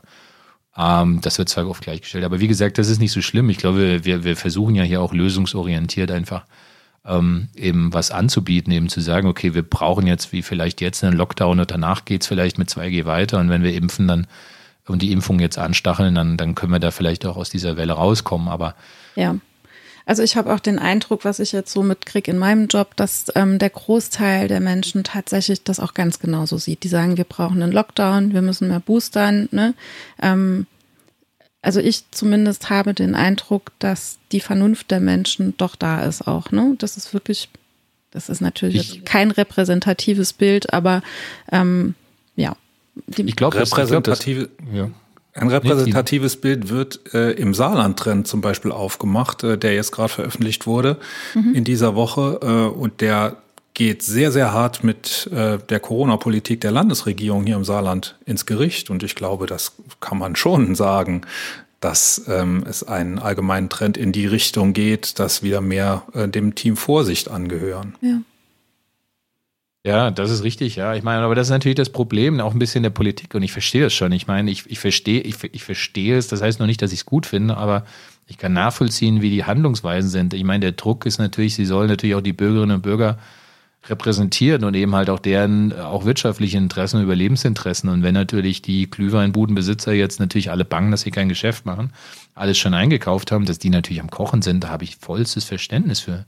Mhm. aber das Problem liegt ja eigentlich drin, dass eben in den letzten Monaten nichts kommuniziert und nichts geplant war, dass man ja jetzt wieder so tut, als sei das völlig unerwartet. Ähm, und das natürlich auch nach außen so kommuniziert, das ist natürlich lächerlich ähm, und äh, nachweislich falsch, aber ähm, klar, man kann nicht immer auf den hören, der Wolf schreit. Ähm, irgendwann ist man müde, das ist richtig, aber es wurde einfach ja zu sehr auf äh, den Bundeswahlkampf und natürlich auch die, die Flutkatastrophe geschaut, was alles richtig und wichtig ist. Aber dass diesen Herbst wieder was kommt, ich glaube, das haben fast alle gesagt, vielleicht bis auf einen Bonner Kollegen, ähm, glaube ich, waren sich da alle einig, dass nochmal eine Welle kommt. Und ich glaube auch, dass das Ausmaß in ähnlichen Formen vorhergesagt wurde. Ähm, ich muss sagen, was ich nicht, was ich ehrlich gesagt nicht, nicht bedacht hätte, war, dass die, die, die Impfbereitschaft zu niedrig ist. Ich meine, im Saarland sind wir zwar ganz gut dabei, aber deutschlandweit ist das schon mhm. eher vernichtend. Und ähm, ja, und was du auch sagst, Tina, es ist letztendlich die, der Großteil ist, ist dafür und auch sehr logisch aufgestellt. Das ist ja das, was ich sage. Ich meine, das zeigt eben der Saarland-Trend, aber auch andere Umfragen, die Impf, die Bereitschaft zu, zu impfen ist sehr, A, sehr hoch, aber ja. halt nicht hoch genug. Und sie ist letztendlich halt auch ähm, auch zum Beispiel das Thema Impfpflicht ist ja nicht, nicht völlig vom Tisch. Also ich meine, als ich das, erste Mal in den Mund genommen habe, da durfte man das noch nicht sagen, aber inzwischen mhm. hat ja sogar Herr Lindner das mal gesagt äh, und äh, seinen liberalen Gedankengang da mal um 180 Grad kreuz gedreht und ähm, ja, da muss man, aber das muss man ja einfach, finde ich, auch mal offen sagen. Ich glaube, also jetzt, mein, wenn man perspektivisch jetzt schon schauen will, aber das Thema Impfpflicht wird für mich ähm, das bestimmte Thema sein, wenn wir die nächsten Wochen irgendwie überstanden haben, dann wird das ja. auf den Tisch kommen dann wird man es vielleicht sukzessive einführen, aber ähm, wer mich fragte, der weiß auch, dass ich sage, das brauchen dann alle. Ich glaube nicht, dass das Impfen, nee. also Impf, Impfen von Gesundheitsberufen allein ist, ist nett für die, Völliger Quatsch, ja. die, die schützen sie dann, die sie dann ja. irgendwie be, be, besuchen sozusagen, aber ich habe es mal nachgeguckt, es sind knapp vier Millionen, also 3,6 Millionen ähm, Leute im Pflegedienst oder die Patientenkontakt haben. Davon sind nach Umfragen schon 70, 80 Prozent irgendwie geimpft. Okay, lass es 50 Prozent sein, dann mhm. sind es aber immer noch knapp, sagen wir, sind noch zwei Millionen übrig. Wenn ich die jetzt noch impfe, das macht gar nichts an der Pandemie. Das ändert eben was, die, diese begegnen, denen sie begegnen, ja, denen, denen hilft's. Allen anderen, der Pandemie ist das erstmal Schnuppe und dann mhm. auch die Lehrerinnen und Lehrer, klar, die werden geschützt, logisch, gut so, alles gut so, aber das sind äh, Tropfen auf dem heißen Stein und der Pandemie bringt das nichts und äh, letztendlich, wenn man über un, un Fairness und ja Ungleichheit redet, dann muss man auch sagen, da muss man hier vielleicht eben auch dieses Thema eben auf alle anwenden, weil wir wollen ja eigentlich, niemand möchte im nächsten Jahr das nochmal machen. Also außer, also ich kann mir kenne niemanden, der Spaß dran hat. Ja. Die einen sagen, also du sagst, Lockdown und Impfpflicht ist der Weg. Die anderen sagen, 2G könnte vielleicht noch reichen. Wo ist die Wahrheit? Ja, vielleicht liegt die Wahrheit irgendwo dazwischen. Das ist schwierig. Es, ähm, das ist ja ein bisschen das Problem auch an dieser Pandemie, dass sie sicherlich für viele von uns die erste dieser Art ist und eben Dinge sich permanent ändern. Also ich meine, das ist schon meine Erkenntnis auch, dass man hier, dass die Wissenschaft wirklich schnell genug ist wie die Pandemie. Das äh, ist ganz oft nicht der Fall. Also das heißt, wir hinken ja oft hinterher, indem wir dann neue Erkenntnisse haben, wie neue Varianten, die auftreten, wo man erstmal gucken muss, was passiert da. Dann muss man sie analysieren, irgendwie einbauen und dann kann man sie nach einer Zeit einordnen. Aber man man schrickt irgendwie auf. Äh, es erinnert mich an diese, diese Spiele da aus der Kindheit, wo irgendwo was rausschreckt, so ein Tier, ja, wo man da draufhauen musste und so. So ist es ja hier auch ein bisschen irgendwo. Man guckt, wo ist ein Loch im Eimer und dann versucht man es zu flicken. Und ähm, um auf dieses Thema 2G nochmal zurückzukommen, ich denke 2D, 2G äh, ist im, im, im Gedankenkonstrukt eigentlich logisch. 2G reduziert äh, letztendlich die gefährlichen Kontakte innerhalb von so einer Veranstaltung deutlich. Das heißt, es macht sie deutlich sicherer, das ist richtig und 2G Plus noch ein bisschen sicherer, das ist alles auch modellrechnerisch schön darstellbar. Aber die Frage sind ja zwei. Das eine ist, wie wird es umgesetzt? Und da habe ich halt meine berechtigten Zweifel, dass es wirklich gut umgesetzt wird. Das mag sich jetzt vielleicht ein bisschen ändern, aber wir werden nicht alle Stellen äh, kontrollieren können. Und das zweite ist halt eben, was passiert mit denen, die sich halt nicht dort treffen können. Die treffen sich halt dann doch wieder im Privaten oder in anderen Möglichkeiten. Und ähm, beziehungsweise teilweise eben auch am Arbeitsplatz wieder. Also das heißt, Kontakte sind ja noch genug da. Diese Kontaktbeschränkungen, die wir in diesen, was weiß ich, Bars, Gaststätten und ähnlichem haben, die reichen nicht. Und wir sehen eben ja auch, was weiß ich, selbst 2G-Clubs, dass dort Ausbrüche stattfinden können. Jetzt kann man sagen, okay, so what, ein Club mit 30-Jährigen ist nicht so schlimm, ist richtig. Aber das äh, Prinzip überträgt sich ja auf andere. Und wenn die Impf- ähm, ja, die Impfqualität dann nachlässt mit der Zeit, weil eben ähm, ja, ähm, ja der, der übliche Immunschutz nachlässt, dann ist das ein Problem. Also das heißt, und wenn man sich, und dann einfach auch nochmal, und das ist der eine Grund, und wenn man sich halt anguckt, wo haben wir 2G schon, und wenn man guckt, was ist da passiert, dann muss man sagen, der Effekt war letztendlich, und der, der Real-Life-Effekt ist einfach viel niedriger als der vielleicht äh, in der der Nettoeffekt, den man sich eben errechnet. Und da glaube ich, liegt ein bisschen einfach die Krux, dass eben das eher theoretische Konstrukte sind, die mit der Praxis nicht so gut vereinbar sind. Und ich glaube schon, dass sie vielleicht bei einer Inzidenz von 50 oder sowas, also bei niedrigen Inzidenzen eine gute Chance haben, weil dort dann ähm, sicherlich auch das Infektionsgeschehen nicht so massiv ist. Aber gucken wir uns Österreich oder sowas an oder auch in Sachsen. In Sachsen passiert nichts. Die Inzidenz, die steigt in einem Weg nach oben. In Österreich hat konsequenterweise dann eben auch irgendwann den Lockdown eingeführt, weil es nichts bringt. Ähm, ähm, in Berlin sieht man vielleicht, also ich denke mal erstaunlicherweise sieht man in Berlin irgendwie eine, eine, eine Curve Flattening. Da weiß ich immer noch nicht, ob die echt ist oder die Gesundheitsämter noch nicht hinterherkommen, weil Berlin wäre irgendwie der letzte Ort, den ich das zugetraut habe. Also liebe Berliner, es tut mir leid, wenn hier einer zuhört, aber ähm, ich habe gedacht, da ist so viel Leben und junge Generation, keine Ahnung. Aber ich will sagen, es passiert einfach bis auf Berlin sehe ich nirgendwo irgendwas und ähm, ich wüsste nicht, wie das plötzlich eintreten soll. Ähm, mag sein, dass ich mich irre. Ich glaube schon, dass wenn wir halt eben dann jetzt doch boostern, ja, und alle geboostert haben und vielleicht auch noch ein paar mehr durch die äh, Beschränkungen jetzt zur Impfung gebracht haben, dass man damit 2G eben wieder aufmachen kann. Das sehe ich schon. Also ist ja das, was ich sage, wenn du das System wieder ein bisschen runtergekühlt hast, ja, dann kann man da vielleicht ein bisschen reingehen, aber im Moment habe ich das Gefühl, dass vor allem auch bei einer Testpositivrate von, wo lagen wir, 20 Prozent oder so, die Dunkelziffer so massiv ist und das Infektionsgeschehen so durch die Decke geht und außer Kontrolle ist, die Gesundheitsämter kontrollieren nicht, können nichts mehr, nur noch, ich meine ja nur noch Schadensbekämpfung.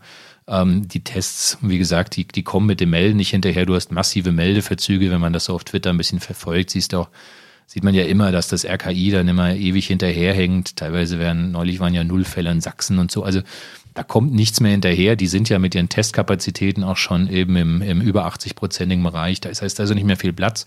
Da wird vielleicht auch gar nicht mehr jeder getestet. Also ich will sagen, die Inzidenzen sagen im Moment nicht mehr viel aus. Und ich glaube, wir kommen da jetzt in so eine Situation, wo, ja, wo es schon so anfängt, außer Kontrolle zu geraten, in manchen Regionen sogar vielleicht schon ist.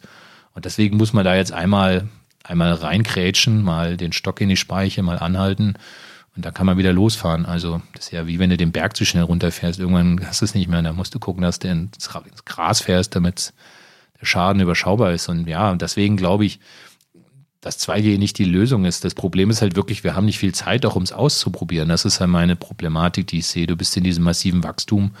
Ähm, jetzt hat sich zwar vielleicht der Wachstums Schub ein bisschen verkürzt, weil eben auch Bayern ja Lockdown-Maßnahmen beschlossen hat. Also du siehst schon auch, dass Bayern nicht mehr so stark wächst oder verharrt. Aber die haben ja einfach auch massiv sozusagen investiert, ja. Und die machen ja schon relativ viel.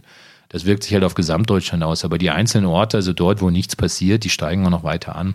Deswegen darf man sich da jetzt nicht äh, irritieren lassen. Und auch das, ich weiß, dass zum Beispiel das, ähm, ähm, das RKI hat gestern zum Beispiel irgendwie wieder einen R-Wert für Deutschland von 0,9 oder so berichtet. Dann sagten alle wieder, ja, die Pandemie ist vorbei. Aber das RKI das rechnet immer irgendwas. Ich weiß nicht, wer da sitzt und das ausrechnet, diese R-Werte. Das muss irgendjemand sein, der nicht gut bezahlt wird und wo es keinen QC gibt. Ich kann dieses, diese R-Wert berechnen, die kontrollieren, korrigieren sie auch meistens nachher, sie stimmen ja meist nicht.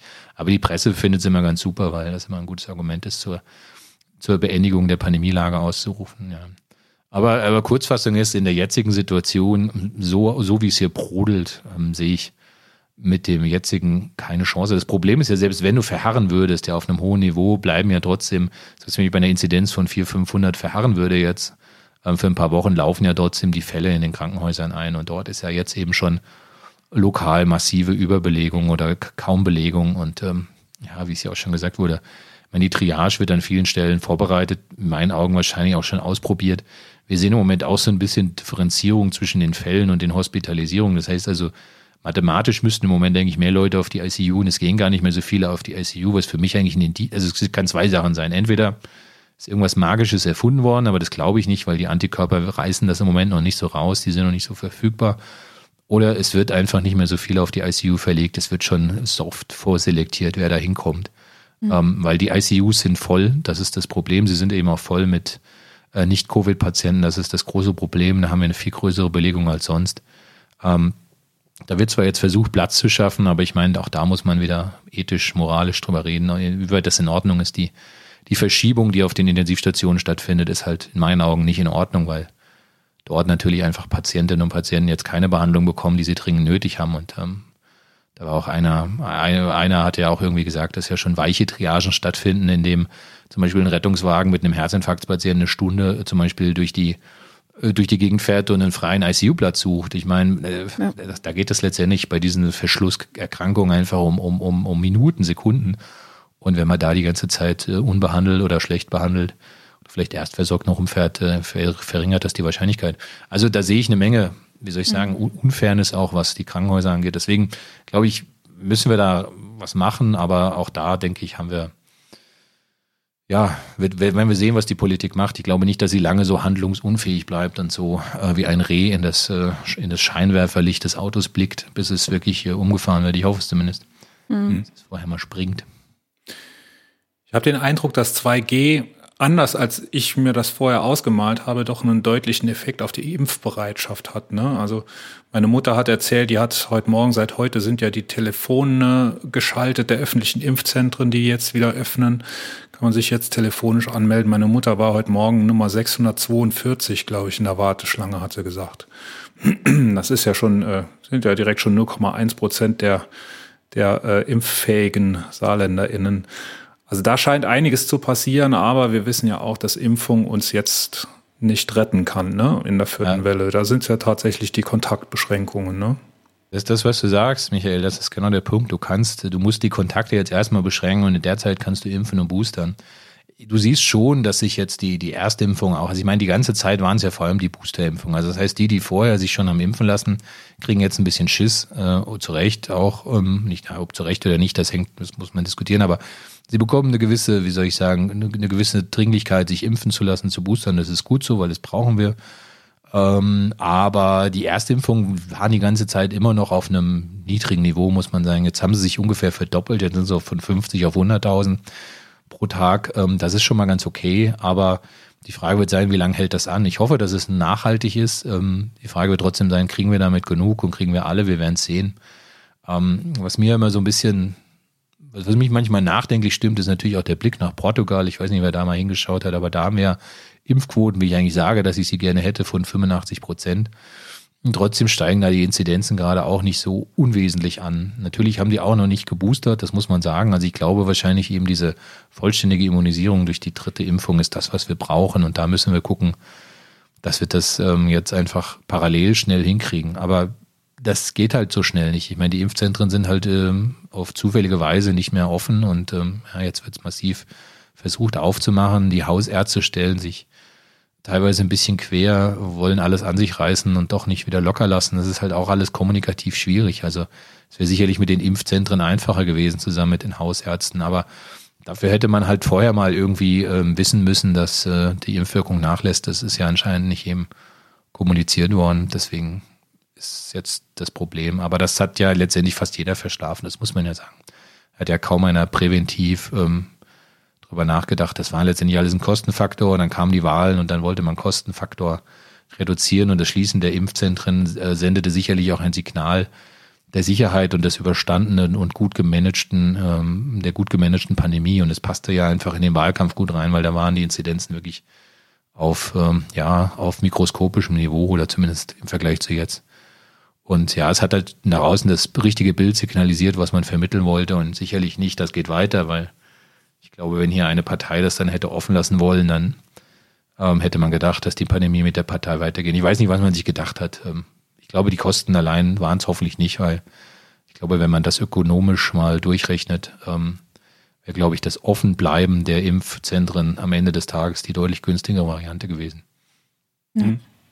Das wird sich wahrscheinlich keiner wagen, irgendwie gegenzurechnen. Was mir immer so ein bisschen fehlt und das von Anfang an, von Anfang der Pandemie an, ähm, ich habe von Anfang an gesagt, das ist immer nur ein Reagieren, aber da findet überhaupt kein Agieren statt. Ne? Also es wird immer nur reagiert, das leider Gottes noch viel zu spät, aber nicht irgendwie agiert. Das ist was, was mir so gar nicht in den Kopf reingeht. Ja, da sagst du was ganz Wichtiges, Tina, weil das ist genau das, was ich auch sehe. Und was ich eigentlich auch immer, weiß ich, wo ich, wo man schon der Politik einfach Vorwürfe machen muss, weil ich meine, mein Lieblingsbeispiel ist hier das Saarland mit seinem Saarland-Modell. Also ich weiß schon, dass ich da oft auch drauf schimpfe und dafür auch viel Schimpfe kassiert habe, dass ich drauf schimpfe. Aber hm. ich meine, es war sicherlich einfach, man hat das Saarland-Modell aufgemacht, überall stiegen die Inzidenzen und man sagt plötzlich, ich mache hier auch mal alles auf und verkünde die neue Freiheit. Das ist doch, das hätte mich schon an dieses Titanic-Bild, so, wo dann nochmal während des Sinkens nochmal der Shampoos ausgeschenkt wird. Also ja. ich meine, gut, da aus anderen Gründen, aber hier irgendwie gefühlt fast ein bisschen wissentlich, dass es nicht funktionieren wird. Oder vor vier, sechs Wochen, als hier letztendlich dann, was weiß ich, Veranstaltungen im Freien komplett äh, reglementierungslos losgingen und ähm, irre, richtig irre. Ähm, nur weil hier gerade es ganz ruhig lief, ähm, aber jeder gesagt hat, pff, lass das und auch diese Beschränkung 0G bei öffentlichen Veranstaltungen draußen, also sprich äh, sprich FCS-Stadion äh, mit 15.000 Fans, mhm. Das kann ja nicht gut gehen. Ich meine, wir wissen, dass es selbst bei 3G nicht gut geht. Bei der Infektionslage hier ging es auch nicht gut. Ich meine, es gibt hier keine offiziellen Zahlen, aber es sind, äh, ich, ich halte das schon für auch einen nicht ganz unwesentlichen Ausbruchsort hier für das saarländische neue Aufflammen. Mhm. Ähm, weil da waren doch einige, aber es ist schwierig zu beweisen. Es ist auch letztendlich, es nutzt nichts, es nutzt im Moment nichts darüber nachzudenken, aber dann heißt es immer, im Moment ist es gut. Und das ist das, was du sagst, Tina, ist immer, jetzt wird geguckt, jetzt ist gut. Wie könnte es in zwei Wochen sein? Ist genau. egal, weil ich muss jetzt beurteilen. Das ist halt immer dieses, dieses, genau. dieses, dieses Status quo, das angeguckt wird und ähm, diese vorausschauende ja. ähm, Sichtweise ist leider nicht, nicht gegeben. Das, und das ergibt natürlich ein sehr, dann immer so ein, so ein, so ein Ruckelfahren. Ne? Ich meine, immer so Gas, so wie, wie im Stau ist das so. Ne? Das ja, ja, so dieses, ach hoch, ach stimmt, ja, das ja, hat, genau. hat, man gar nicht kommen sehen. Ja, ja, genau. Ja, genau. Also eben, ich kann nicht irgendwie fünfmal in den Stau reinfahren und dann immer noch nicht raffen, dass da dann irgendwann vielleicht doch mal gebremst werden muss. Also das, ja, ja. macht mich auch ein bisschen wütend, ja. Mir kommt es im Moment so vor, als gäbe es zwei Fraktionen. Die einen, die es eben gerafft haben, dass da Stau ist, und die anderen, die eben sagen, ja, wenn der FCS ja spielen kann und wenn die Weihnachtsmärkte offen sind, dann wird schon nichts sein. Vielleicht sind das auch dann gerade die Geimpften, ne, die Testverweigerer, wie ich sie genannt habe. Ähm, das ist so, so, so, so eine Schere, die aufgeht in meiner Wahrnehmung im Moment so ein bisschen. Ja, aber Michael, du hast ja natürlich schon noch, ich meine, es gibt ja andere Fußballclubs, die machen zum Beispiel nur 2G. Ne? Ich meine, ist natürlich ja. mehr Aufwand zu kontrollieren, aber so what? Ich meine, das wäre die sichere Veranstaltung. Und ich finde, da hat dann ehrlich gesagt auch der Veranstalter ähm, in meinen Augen schon, schon eine Verantwortung. Also ich meine, es, ähm, das Konzept ist, ich meine, ja, das ist wieder das, was wir vorhin gesagt haben. Die Sache ist das eine, was es erlaubt und das andere ist, was ist sinnvoll. Und da, da fehlt einfach die Abwägung an vielen Stellen. Es wird immer das gemacht, was erlaubt ist und das ist halt leider nicht immer sinnvoll. Ähm, und ich verstehe total, dass man für so ein Derby alles wieder frei haben will und dass einem das gut gepasst hat. Aber ähm, ich glaube, wenn man die Fälle mal rückwirkend aufsummiert ähm, und die Folgefälle ähm, kalkuliert, dann kämen da, glaube ich, viel mehr zusammen, als uns lieb sind. Und ich will jetzt nicht so auf diesem Ereignis rumhocken, weil dann hat der FCS ja noch verloren. Also glaube ich, ich bin jetzt nicht so im Fußball, aber da war, war glaube ich, nicht so Wusste doll. aber. Keine Ahnung. Weil, äh, ja, es ist natürlich immer auch halt auch diese Diskussion, im, im Freien kann nichts passieren. Das ist halt einfach Quatsch. Im Freien kann natürlich was passieren. Die, viele von diesen Aerosol, also nichts gegen diese Aerosolforscher, ich meine, die sagen immer, draußen passiert nichts, aber das ist nicht ganz richtig. Die haben auch einfach viele von ihren viel zitierten Studien, die sie da immer nehmen, die die sind in meinen Augen nicht richtig, weil sie, sie nehmen dann nur, sie, sie beachten dann zum Beispiel nur Fälle, wo man genau weiß, wo die Ansteckung stattgefunden hat. Das weißt du eh nur bei 25 Prozent. Das heißt, 75 Prozent der Ansteckungen von den Fällen werden jetzt mal rausgekickt. Da generierst du einen ganz andere, ganz anderen Nenner, weil was, drei Viertel der Fälle wusstest du nicht, wo sie generiert wurden. Und von denen nimmst du dann auch zum Beispiel, wenn es dann heißt, ja, es fand in der Schule statt oder irgendwo im Schulbereich, dann wurde mal angenommen, dass es eine, eine Infektion drin war. Aber dass sie auch draußen stattgefunden haben könnte, das wird nicht berücksichtigt. Und da sind letztendlich einfach dann diese eine, einer von tausend Fällen. Das ist nicht ganz richtig. Da gibt es auch einfach Daten aus Asien, die zeigen dann eher so einer von 20 Fällen. Das halte ich halt auch für richtiger. Und aber wenn du solche Events halt auch hast wie Fußball, oder Weihnachtsmärkte, das muss man ja einfach auch nochmal sagen, dann ist das, das Aerosol-Thema ist auch für mich gar nicht das Wilde. Was dann passiert, ist einfach, ich meine, die Leute trinken Alkohol, es ist laut. Das sind diese beiden Kombinationen, Lautstärke und Alkohol. Was passiert? Du kommst näher und redest näher und dann fangen halt die Tröpfcheninfektionen einfach an. Ne? Das ist das. Da fängst du halt eigentlich, ich will nicht sagen spucken, aber dann artikulierst du einfach größere Partikel, die dann auch auf dir hängen bleiben. Also ich meine, das wissen wir ja alle. Und das ist ja das Problem auch eben beim Singen, eben Ischgl oder auch in Chören oder auch in der Kirche, wo das halt passiert, dass dann einfach größere Partikel einfach auch einen weiten Weg, weil du laut artikulierst, dann den Weg gehen. Und das passiert dann halt einfach genau in dieser Situation und mit dem Alkohol einfach noch unvorsichtiger. Und das ist die Gefahr, die da besteht. Das, das muss man ja differenzieren oder und, und oder halt auch der Weg dahin. Das ist ja aber auch bei vielen Dingen, dass man einfach sehen muss, dass viele der Maßnahmen ja nicht nur das Ereignis selbst sind, sondern auch die Umgebungsvariablen. Also mein Lieblingsbeispiel ist immer die Schule. Ja, wenn du sagst, du machst die Schule zu, dann gehen immer die Infektionen ordentlich zurück, aber du gehst ja damit nicht nur die Schule zu, sondern der Schulweg ist zu, die Eltern bleiben zu Hause. Ja, es bleiben vielleicht auch noch Geschwister zu Hause. Das heißt, du bist ja einfach, ist die Mobilität massiv eingeschränkt und eben nicht nur die Schülerinnen und Schüler in den Klassen, sondern halt auch noch alles drumherum. Und deswegen ist es halt auch so schwierig, wirklich abzuschätzen, welche Maßnahme was bringt. Und ich glaube, hier haben wir einfach, alles bringt so ein bisschen was. Ich glaube, es gibt wenige so richtig krasse Hotspots. Vielleicht eben von Singen, Chöre und solchen Sachen mal äh, abgesehen und Innenraumveranstaltungen äh, ohne Lüften, ähm, ist der Rest irgendwie diffus wahrscheinlich überall so ein bisschen. Das ist ja auch das Gemeine an diesem Virus, dass ich sage ja immer, wenn du wüsstest, nur sie bei einem angesteckt, der eine Rotzenase hat, würdest du dem aus dem Weg gehen. Das ist ja wirklich das Fiese, diese, diese Übertragungszeit, wenn du eigentlich denkst, du bist fit und jeder denkt ja, mir geht's gut, ne? ich habe nichts. Aber du hast halt eben doch was. Und wenn, wenn, wenn du ja schon eine Schniefnase hättest, würde es sich ja entsprechend ein bisschen zurückziehen. Ne? Das, das machst du ja hier einfach nicht. Oder der Gegenüber würde sich von dir mehr distanzieren, wenn er merkt, du bist nicht ganz, äh, nicht ganz clean. Und deswegen, glaube ich, haben wir hier einfach auch diese, ja, diese Situation, der wir jetzt entgegensehen. Und ja, da muss man jetzt mal gucken, wie man da rauskommt. Aber es sind, es sind gerade schwierige Zeiten, ja. Und ähm, die Politik, wie gesagt, hat ja, wie du richtig sagst, Tina, einfach vor allem den Status quo und dieses Vorausschauende. Ich glaube, Frau Merkel hat das sicherlich mal mit ihrer Physik, Physiker-Hintergrund ganz gut hingekriegt, aber ich hatte das Gefühl, zum Schluss hat ihr auch ein bisschen vielleicht die Kraft gefehlt, keine Ahnung, sich mhm. da durchzusetzen. Das ist natürlich auch mal ein bisschen anstrengend, immer, äh, immer nur der Boomer zu sein. Ja, würde aber vielleicht auch ein bisschen mehr Vertrauen schaffen. Das ist so meine Ansicht. Wenn man ja, das, jetzt, das, ne? das, das würde es, aber es, äh, es kam eben, und das ist ja das, was, glaube ich, uns da ja auch das Genick gerade gebricht, äh, einfach die Politik dann zusammen. Ich glaube, die ganze Zeit haben sie, bis es zum Wahlkampf losging, haben sie ganz gut irgendwie zusammen agiert. Dann ja. kam eben noch die Überschwemmungskatastrophe, die hat noch mal ein bisschen, so ein bisschen Dinge anders gewaschen. Dann war ein lachender Laschet. Auch Dinge, die, ähm, ja, falsche Reaktion im falschen Moment, die dann auch was wir vorgerufen haben. Aber ich glaube, ich glaube, es hätte geholfen, aber hier ist es sicherlich der Moment, wo, wo dann einfach wir auch gesehen haben, dass dann die einzelnen Bundesländer sich immer wieder profilieren wollten und auch geschwenkt sind. Also hm. ich glaube, wenn man da eine Konsistenzanalyse macht, ich glaube, die ist nicht sehr, sie wird sehr, sehr, sehr, sehr unheterogen sein. Es gibt ja wenige, die ihren Kurs fortgefahren sind. Ja. Ich weiß nicht warum, es sind immer die Momente, wo ich denke, ich bin froh, nicht in der Politik zu sein, aber ähm, eigentlich wäre hier natürlich ein hartes Durchgreifen für alle das Bessere gewesen und am Ende auch das, äh, das äh, Sparendere in vielerlei Hinsicht. Absolut, Ressourcen, ja. Ressourcen, Menschenleben, ähm, auch Lockdown-Zeit. Man hätte das anders managen können. Ja. Am Ende des Gesprächs, wir haben, glaube ich, ganz gut herausgearbeitet, dass die beste ähm, Handlungsoption im Moment aus deiner Sicht wäre ein sofortiger Lockdown für alle. Der wird aber nicht kommen. Ähm, frühestens am Montag wird es irgendwelche Gespräche geben. Ich weiß jetzt gar nicht den, den ganz aktuellen Stand, aber äh, irgendwann in der nächsten Woche wird was sein. In der Woche, in der wir jetzt erscheinen werden.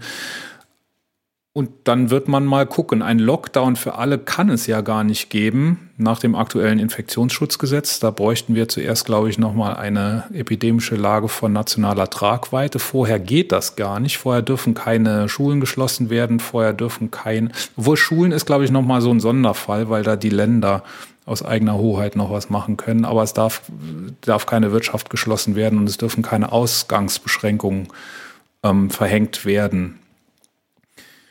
Wie wird es weitergehen? Was, was hast du für ein Gefühl? Du, ja, du glaube, bist drin in den Politikkreisen.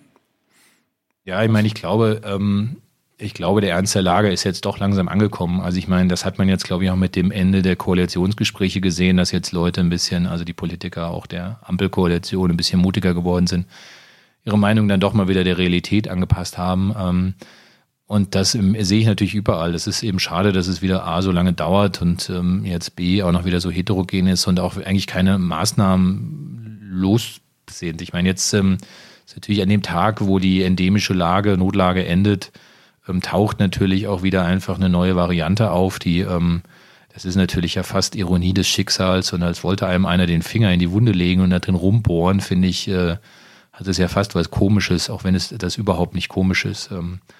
Ähm, aber es passt natürlich genau dahin und je nachdem, wie sich da einiges noch entwickelt, auch was diese neue Variante zum Beispiel angeht, werden wir jetzt möglicherweise ganz andere Register aufziehen, als wir uns das heute vielleicht vorstellen. Ich glaube, ich meine, ähm, wir werden jetzt die nächsten Tage noch viel lernen darüber, welche, welchen Einfluss er hat, aber ähm, die Verbreitung ist ähm, in meinen Augen gegeben. Sie ist äh, in Europa und wir haben jetzt alles nur eine Frage der Zeit, bis sie auch hier ist. Und dann wird sich zeigen, wie sich diese Variante eben noch durchsetzt. Und wenn das wirklich kommt, dann haben wir ein, glaube ich, nochmal ein, ein, ein nächstes Level erreicht, ähm, was diese Pandemie angeht, möglicherweise. Und dann, glaube ich, haben wir andere Sorgen. Aber um deine Frage zu beantworten, Michael, wenn die jetzt äh, nicht so wild ist, glaube ich, werden trotzdem jetzt Maßnahmen ergriffen werden müssen. Ich denke, man muss jetzt einfach gucken, dass man jedes, jeden Grashalm nimmt und alle Stellschrauben stellt. Die gehen. Ähm, und dann hoffen, dass die Maßnahmen halt entsprechend wirken. Ich denke, man sieht an Bayern schon, dass es hilft so ein bisschen. Ähm, aber so eine richtige Kehrtwende sehe ich da auch noch nicht. Also so richtig, richtig im, im Sinkflug sind sie noch nicht, auch wenn es ein bisschen dauert. Aber ich sag mal so, ich glaube, die Regierung werden sich jetzt zusammensetzen und eben alles, was sie an einzelnen Maßnahmen haben, erstmal zusammenspulen und sich nochmal Gedanken machen müssen, ob das reicht. Und da, nebenbei müssen wir einfach impfen und boostern. Das bleibt ich glaube, wenn die Daten aus Israel ja wirklich stimmen, und das ist ja noch so ein bisschen unbekannt in dem Spiel für mich, dann hat diese Boosterwirkung ja wirklich eine sehr massive. Das, aber die Frage ist ja, was bedeutet das? Im Moment ist natürlich immer auch viel, viele Infektiosität und das Infektionsgeschehen wird den Ungeimpften zugeschrieben und das unterschreibe ich auch. Aber die Frage wird trotzdem bleiben, welche Rolle spielen dann wirklich auch noch eigentlich die Geimpften im Moment? Und wenn, ich glaube, wenn, die, wenn man sich das anguckt in Israel, hast du zwei Drittel, die geimpft sind und die ganzen und ähm, die haben die vierte Welle durch das Boostern in den Griff gekriegt. Das heißt, die haben diese zwei Drittel geboostert und damit die Pandemiewelle gebrochen. Das ist das, was mich noch so ein bisschen vor Rätsel stellt, was ich noch nicht so ganz zusammenkriege mit den Aussagen, die an anderer Stelle sind. Ich hoffe, dass das alles so stimmt, weil dann, äh, glaube ich, hätten wir vielleicht noch über das Booster eine reelle Chance. Äh, von der Logik her und allem, was man sonst so weiß, ähm, wird das Boostern möglicherweise nicht ausreichen und dann, ja, aber im Moment haben wir auch noch nicht genug, aber es läuft, das, was du schon sagtest, die Leute kommen. Ähm, für das Boostern mache ich mir wenig Sorgen, dass wir die Bereitschaft haben. Ich glaube, wir kriegen jetzt auch noch ein paar einfach die Biege, aber am Ende werden wir das jetzt irgendwie aussitzen. Ich denke, im Frühjahr wird uns wie immer das Wetter wieder helfen. Die Saisonalität wird ähm, ihren, ihren Beitrag dazu leisten, dass wir draußen mehr sind, dass die wärmeren Temperaturen, die Aerosole nicht so in der Luft halten und ähnliches und äh, unser Immunsystem auch besser wird und die anderen blöden Erkältungskrankheiten nicht noch mit dazukommen. Also da kommt ja immer viel zusammen. Und da ist der Höhepunkt noch nicht erreicht. Das darf, muss man ja auch sagen. Saisonalität hat noch seinen Peak vor sich, noch in vier Wochen. Und das ähm, korreliert relativ gut mit der Jahreszeit. Und wir wissen, die dunklen Tage kommen noch. Und so ist das hier leider auch. Aber ich habe noch gute Hoffnung, dass, äh, dass, dass irgendwelche Wunder und Zeichen geschehen. Aber das wird nicht funktionieren, ohne dass wir kommunizieren und ohne dass wir ähm, die Gesellschaft einfach mitnehmen. Ähm, und ja, letztendlich auch ein bisschen mehr wieder hören und miteinander reden. Ähm, aber ja, irgendwie werden wir auch das schaffen, glaube ich. Ich meine, der Mensch ist relativ resistent. Ähm, aber dieses Survival of the Fittest, wie es im Moment funktioniert, äh, geht natürlich immer noch zu Kosten vieler. Und ja, ich sag mal, was mich optimistisch stimmt, ist sicherlich eine Impfung für Kinder, dass sie jetzt existent ist und äh, hoffentlich dann bald auch einfach dieser wirklich vernachlässigten Gruppe einfach ähm, mit auf die Beine hilft, hier wieder Normalität zu bekommen, weil das ähm, ist, glaube ich, unser gesellschaftliches Primärziel muss es sein, hier etwas Normalität wieder schaffen zu können. Und ja, aber es ist, es ist schwierig. Und mal gucken, wie Weihnachten wird. Die Frage wird auch oft gestellt. Was passiert an Weihnachten? Aber ich glaube, Weihnachten werden wir wieder irgendeine Lösung finden wie letztes Jahr. irgendwie dürfen die Familien, wenn sie sich dreimal getestet haben. Letztendlich bleibt es auch wieder eine Eigenverantwortung. Ich meine, man will ja nicht Mutti und oder Omi und Opi am Weihnachten auf dem Gewissen haben. Das will man nicht. Deswegen sollte man Vorsichtsmaßnahmen treffen. Dann schauen, wie es läuft. Sind wir wieder ganz am Anfang des Gesprächs, ne? wo dann jeder wieder seine Möglichkeiten ausschöpft. Ich will ganz, ganz am Ende des Gesprächs noch so ein bisschen die, die Perspektive aufmachen. Was wird uns erwarten in den nächsten Jahren? Wir haben jetzt die vierte Welle hinter uns. Wir werden vielleicht es mit einer Impfpflicht zu tun haben. Ähm, das Fass können wir jetzt nicht auch noch aufmachen. Da reden wir noch eine Stunde drüber wahrscheinlich. Ähm, denkst du, wir werden uns regelmäßig impfen müssen? Denkst du, es wird wirklich eine Dreifachimpfung sein und dann ist gut? Oder ähm, wir werden regelmäßig vielleicht zu jedem Herbst. Ja, die gute Frage ist, oder die Antwort darauf ist auch, dass man es noch nicht weiß. Ich denke, wir wissen jetzt aus Israel, dass die Immunität auf jeden Fall schon mal länger hält als, ein, als sechs Monate nach der ähm, dritten Impfung. Das stimmt mich natürlich ein bisschen ähm, zuversichtlich. Das, was wir sagten, wir haben auch schon einfach eben verschiedene Impfungen, bei denen drei äh, Impfstöße letztendlich das die Regel sind. Deswegen kann ich mir gut vorstellen, dass das ja auch hilft. Wie lange sie hilft, weiß ich nicht. Ich glaube, wenn sie ein Jahr helfen würde, halten würde, wäre das schon ein Segen. Wenn sie vielleicht zwei, drei Jahre hält, das ist sicherlich auch gut. Ähm, ich glaube, wir müssen, und das, das darf man nicht vergessen, ich meine, wir müssen erstmal gucken, dass wir unser, unser eigenes äh, Chaos hier in den Griff kriegen in Deutschland, aber wir müssen danach äh, ganz schleunig uns eben auch um äh, eine globale Strategie kümmern. Darum, da fehlt es ja einfach auch. Es gibt nichts. Ich meine, die Beispiele sind bekannt. Ähm, es wird uns nichts nutzen, wenn ähm, andere Länder dann letztendlich als äh, Bootstätten von Varianten fungieren, die uns dann Immune Escape Varianten wieder herbeirufen. Also deine Frage zu beantworten, wie geht's weiter? Ich glaube, wir werden sicherlich uns regelmäßig eine Auffrischimpfung holen müssen. Ob dieses Virus halt eben irgendwann äh, mutiert in eine Richtung, dass es äh, absolut endemisch ist und wie ein Schnupfen nur noch nervt oder vielleicht auch wie eine Influenza ein bisschen mehr als nervt, das wage ich noch nicht zu sagen. Da sind sich die Experten auch noch komplett uneinig und ähm, ich glaube, das kann man nicht realistisch vorhersagen. Das wird die Zeit zeigen. Aber wenn wir Glück haben, geht es in die eine Richtung und wenn sie Pech hat, in die andere. Aber egal wie, ich glaube, das ist äh, länger, als wir uns das vorgestellt haben. Ähm, ich hatte zwar irgendwann mal in einem meiner ersten Interviews so im, vor anderthalb Jahren mal gesagt, dass ich glaube, dass wir vier Wellen haben werden, aber ich bin selber überrascht. Ich hoffe auch deswegen, deswegen dass es jetzt aufhört, weil ich hätte gerne mit dieser prophetischen Weissagen würde ich jetzt gerne ähm, am Ende sagen, schaut mal, was ich hier gesagt habe im Mai 2020. Ähm, aber ja, nichtsdestotrotz, ich glaube, äh, it ain't over till it's over, um das hier mal mit Lenny Kravitz zu sagen. Ähm, ich glaube, wir müssen da versuchen, Optimismus zu behalten. Und ähm, aber was du sagtest, Michael, für mich geht an der Impfpflicht nichts vorbei. Und ähm, hoffen wir einfach, dass Booster und Verstand jetzt ausreichend wirken werden. Werden wir also jetzt alle Gäste, die wir da haben werden in der nahen Zukunft, überreden, sich dreifach impfen zu lassen, zweimal plus Booster. Äh, denn ich glaube, wir können das negativ sagen, ohne Impfung geht es nicht. Ne? Mit Dreifachimpfung wissen wir nicht, ob es reicht auf ewig, aber ohne wird es auf jeden Fall nicht reichen. Ohne wird, nee, ohne wird es nicht gehen. Und dreimal ist letztendlich, es ist, man muss ja auch mal überlegen, was ist es jetzt für ein Aufwand? Ich lasse mich dreimal pieksen. Es sind äh, drei, drei halbe Stunden meines Lebens, die ich opfer. Das ist wirklich im Vergleich zu ja Ding, ne? Vergleich ja, zu dem Elend und den Einschränkungen, die ich habe, ist das marginal. Äh, ich kann mich da wieder König fühlen, das ist prima. Kann man bestimmt noch ein tolles Königpflaster oder Königinnenpflaster solltet ihr vielleicht einfach mal entwickeln ähm, für die Geimpften. Ich finde, das wäre eine super Idee. Und ich sage immer, wenn, wenn, man, wenn man mal schlechte Laune haben will und wenn man denkt, es geht einem schlecht, muss man sich mal vorstellen, was für ein Glück wir haben, dass wir einen Impfstoff haben, der funktioniert und so effizient ist. Das, ähm, man muss sich vorstellen, wie die Situation wäre, wenn wir den nicht hätten. Es gibt genug Viren, wo das nicht so einfach zu machen ist, ähm, wo wir vielleicht gemerkt hätten, dass die Effektivität nur 50 Prozent sind oder so. Das sehen wir in anderen Ländern, wo die nicht so gute Impfstoffe entwickelt haben. Die haben ganz andere massive Probleme, trotz hoher Impfquote. In Südamerika sind andere Impfstoffe einfach im Einsatz und die laufen trotzdem in große Probleme rein. Und deswegen, wie gesagt, wenn man sich einfach mal ein, ein hässliches Szenario vorstellen will, dann bitte, wie würden wir jetzt dastehen ohne einen Impfstoff? Ähm, und dann muss ich sagen, äh, haben wir momentan vielleicht Luxusprobleme, vielleicht es sind sicherlich reelle Luxusprobleme, aber uns geht's äh, immer noch gut. Wir haben eigentlich einen Ausweg. Ähm, viele von uns äh, finden einfach den Weg dahin nicht und vielleicht müssen wir sie ein bisschen müssen wir das Licht äh, zu diesem Weg ein bisschen heller leuchten lassen oder sie vielleicht auch ähm, in die Richtung schubsen.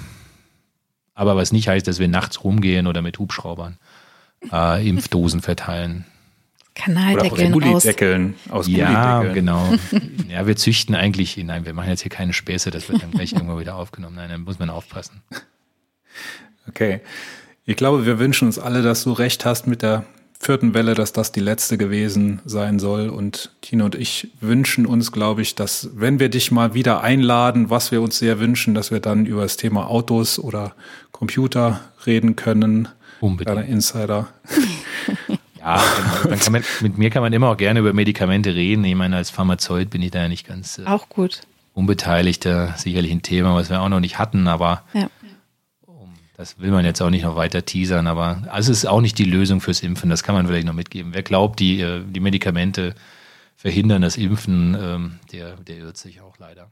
Aber damit will ich die Stelle. Sehr, sehr, sehr große Hörempfehlung der äh, NDR Info ähm, Coronavirus Update Podcast von diese Woche. Sandra Ziesek zum Thema Medikamente und äh, das sind keine Smarties, hat äh, war es Lothar Wieler? Nee, ich glaube, es war der Dings von der STIKO, der das gesagt hat, ne? weil die Dinger eben Hammer-Nebenwirkungen haben. Die zwei, die wir im Moment auf dem Markt haben. Die zwei Medikamente.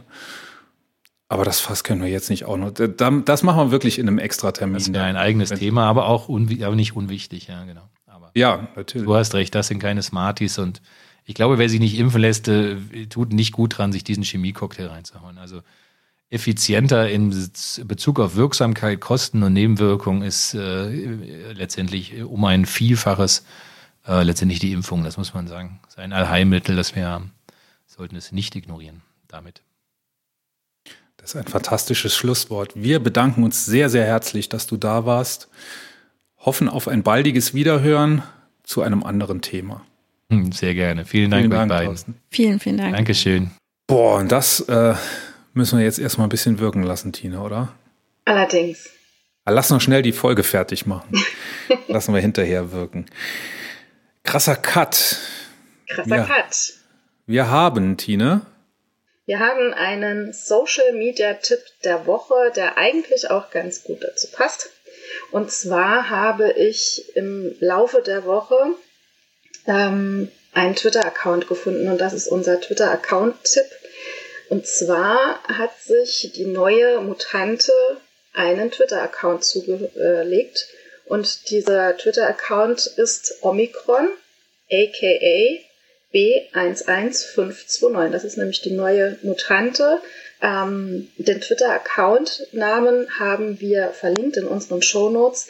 Und das ist so ein genialer Account. Es nimmt das Ganze so ein bisschen, naja, ähm, ich will jetzt nicht sagen sarkastisch, aber vielleicht so ein bisschen humoristisch, ähm, ja, äh, und zeigt halt einfach, wie diese Variante sich in Deutschland verbreitet. Ich kann vielleicht mal einen, einen Tweet dazu vorlesen. Ähm, die, es tut sie, so ein sie twittert weh. aus der Ich-Perspektive des genau. Virus, ne? Das finde ich so Mutante, gut. genau, diese Mutante ist der Twitter-Account und ähm, ja, twittert aus der Ich-Perspektive, ob das jetzt aus dem Fußballstadion ist oder von irgendeinem Weihnachtsmarkt.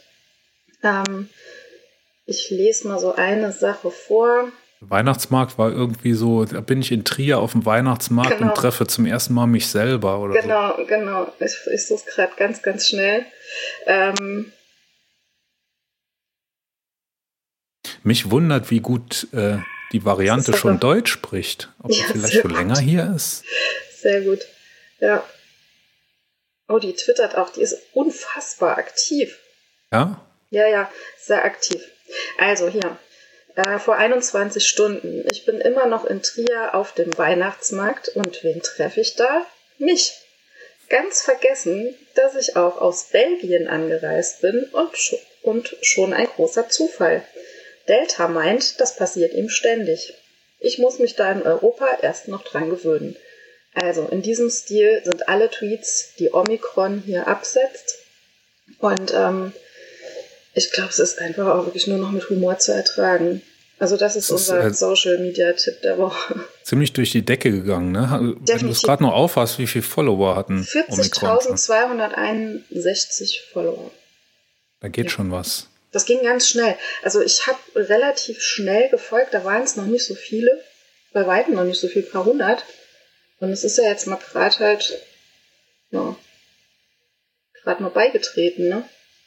Also so schnell nehme ich an, wie die Tweets abgesetzt werden, das steht wahrscheinlich in Relation zur Verbreitung vielleicht. Beigetreten war es, glaube ich, am Samstag, ne? Mhm. Ah, hier, vor drei Tagen. Ich bin neu hier. Was muss ich jetzt machen? Zweiter Tweet. Mein Flieger hat ein paar Minuten Verspätung, aber das macht nichts. Ich bleibe länger in Deutschland.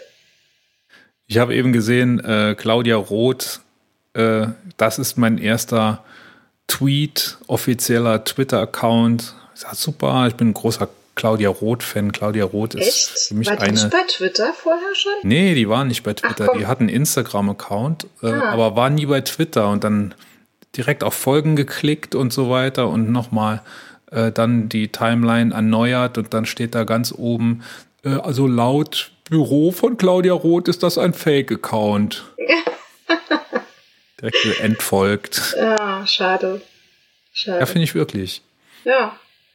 Äh, hast ja. du gewusst, dass Claudia Roth die Managerin von Tonsteine Scherben war? Ja, das habe ich dir doch mal, äh, habe ich dir doch mal geschickt irgendwie. Also ich meine, du wusstest das vorher, aber wir hatten es doch schon mal davon. Ja. Wir haben so viel. Ja. Ach, so viel schon ach, geredet. In den 20 Jahren, die wir uns schon kennen, gibt es ja nichts, über nicht. was wir noch nicht geredet haben. Ja. Das, das stimmt wahrscheinlich. Hm. Über eins haben wir noch, also wir beide schon, aber noch nicht öffentlich geredet. Und das äh, hat uns beiden so gut gefallen, äh, dass es direkt äh, krönungswürdig war, ne? Oder ist. Ja, so witzig. Ja, ja. definitiv. Und auch weil ja Black Week ist eigentlich noch Black Week oder war Black Week? Ich, also ich glaube, Hört die auf mit dem Black Friday oder fängt die an mit dem Black Friday? Also ich habe da nie mitgemacht. Ich habe das die Woche einem Freund geschrieben, wie macht man das eigentlich? Ich habe da nie mitgemacht bei diesem Black Friday. Ich glaube, es, es, äh, es beginnt mit dem, mit dem Black Friday. Und ich, also so wie ich es verstanden habe, macht das jeder Händler, wie er will. Also es gibt Händler, die machen das nur freitags und ja, gibt offensichtlich wohl auch welche, die eine ganze Woche da Black Week dann machen. Okay, das heißt, wir also, wissen es also Ahnung. nicht, ob, ob nee. jetzt noch Black Week ist oder nicht. Das ist aber auch genau das, glaube ich, was wir sagen wollen. Äh, der Titel der Königin von Deutschland ist es heute. Mhm. Geht nämlich an Lotte Bitte Tusch. Die Useless Box die ich bei Facebook gefunden habe. Ich weiß nicht, ob die jedem so oft in die Timeline gespült wird wie mir, aber ich kriege die ungefähr fünfmal am Tag. Die Useless Box ist eine Box, die hat einen Schalter und dann betätigt man den Schalter und dann geht die Box auf und es kommt so ein Metallfinger raus, der den Schalter wieder zurückdrückt.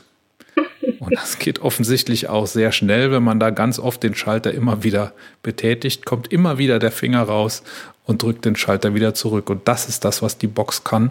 Und die wünsche ich mir bitte von irgendjemandem zu Weihnachten. Oh, das ist so lustig. Wir haben da auch das in den Show Notes. Es ist, vielleicht ist es aber auch nur unser Humor. Es kann sein, dass, dass nicht jeder so lustig findet wie wir, aber ich, ich habe Facebook mich so gut, so gut durchschaut schon, dass. Facebook nur mir das immer in die Timeline spült. Weil so Facebook genial. genau weiß, dass nur ich den Humor habe. So Nonsens. Ja. Nonsenshumor. Ja, ich weiß gar nicht, ob das so Nonsens ist. Ne? Es ist ja. Also ein schöner Zeitvertreib auf jeden Fall. Kunst. Also ich würde sagen, ja, das ist Kunst stimmt. und ähm, konsumkritische Kunst, oder? Auf jeden Fall. Oder, oder ja, interpretiere ich da jetzt was rein, was gar nicht. Ja, nee. Ja. ich glaube schon, ich glaube einfach, dass da irgendein, ja, irgendein schlauer Kopf gedacht hat, komm, wir machen uns mal ein Späßchen. Ob das jetzt unbedingt so konsumkritische Kunst ist, keine Ahnung. Man kann es so sehen, wenn man das will. Ja, ich will das. Dann bitte. sieh das bitte so einfach. Ich will nicht einfach eine total unnötige Box, die nichts die nichts kann, außer sich selber ausschalten. Das ist so genial. Es, ich würde Stunden davor sitzen. Weißt du, wenn du so vom Arbeiten kommst, dein Hirn ist dicht, du machst einfach dieses Ding und immer wieder auf zu, auf zu. Das ist doch cool. Übrigens war, war es ja natürlich so, das ist ja nicht nur unser Humor tatsächlich. Ne? Ich habe das ja direkt dem Dirk natürlich geschickt und der hat mir natürlich direkt 20 Versionen der Useful, der, uh, der Useless Box zurückgeschickt. Und, äh, der kannte das schon. Bestimmt, denn, ne? Natürlich kannte der das schon. Ich nehme an, der hat schon die ganze Garage wahrscheinlich der voll macht damit. den ganzen Tag nichts anderes. Vielleicht hat er die auch, vielleicht hat er die erfunden. Es kann sein. Das würde ich dem auf jeden Fall zutrauen. Ah, ja. Bringt mich auf eine Idee. Ja, machen wir nach dem Podcast. okay. ja, cool. Gut, dass wir drüber geredet haben, lieber Doktor. definitiv, also allein schon wegen der Useful Box. Useless. Ich sag immer useful. Also ja, für vielleicht mich, ist die für dich ja auch ja. useful. Kann ja sein. Jedenfalls. Mhm. Gut, dass wir drüber geredet haben. Oder war noch was? Das war noch was, was ziemlich eigentlich cool ist, aber ja, auch ein bisschen eklig. Und zwar ähm, gibt es Ripley's Believe It or Not. Das ist so ein Kuriosenkabinett, Kuriositätenkabinett. Da gibt es so auch so ein paar Museen, zum Beispiel auch in London gab es mal eins. Und die sammeln momentan Haare, um einen Guinness-Weltrekord zu schaffen. Und zwar wollen die nämlich den größten Haarball aus menschlichen Haaren schaffen. Das haben die schon 2008. Sau ekelhaft, oder? 2019 haben die das schon angefangen. Und da hat der Haarball schon 100 Pfund gewogen. Und jetzt muss ich muss das ablesen.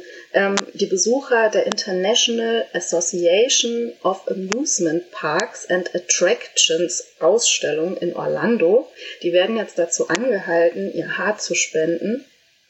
Ähm, man kann aber auch, und wir haben die Seite verlinkt, wer da Bock drauf hat, äh, man kann auch seine abgeschnittenen Zöpfe oder Barthaare ich hoffe, die wollen nicht irgendwelche anderen Haare noch. Man kann die auch mit der Post dahin schicken. Und äh, dieser Haarball hat sogar einen Namen. Der heißt nämlich Hoss.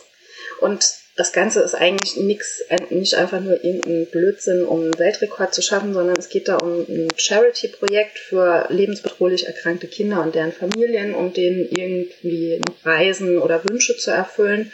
Und eigentlich ist das eine echt gute Sache, aber ich finde ja so Haaransammlungen echt super ekelhaft. Mhm.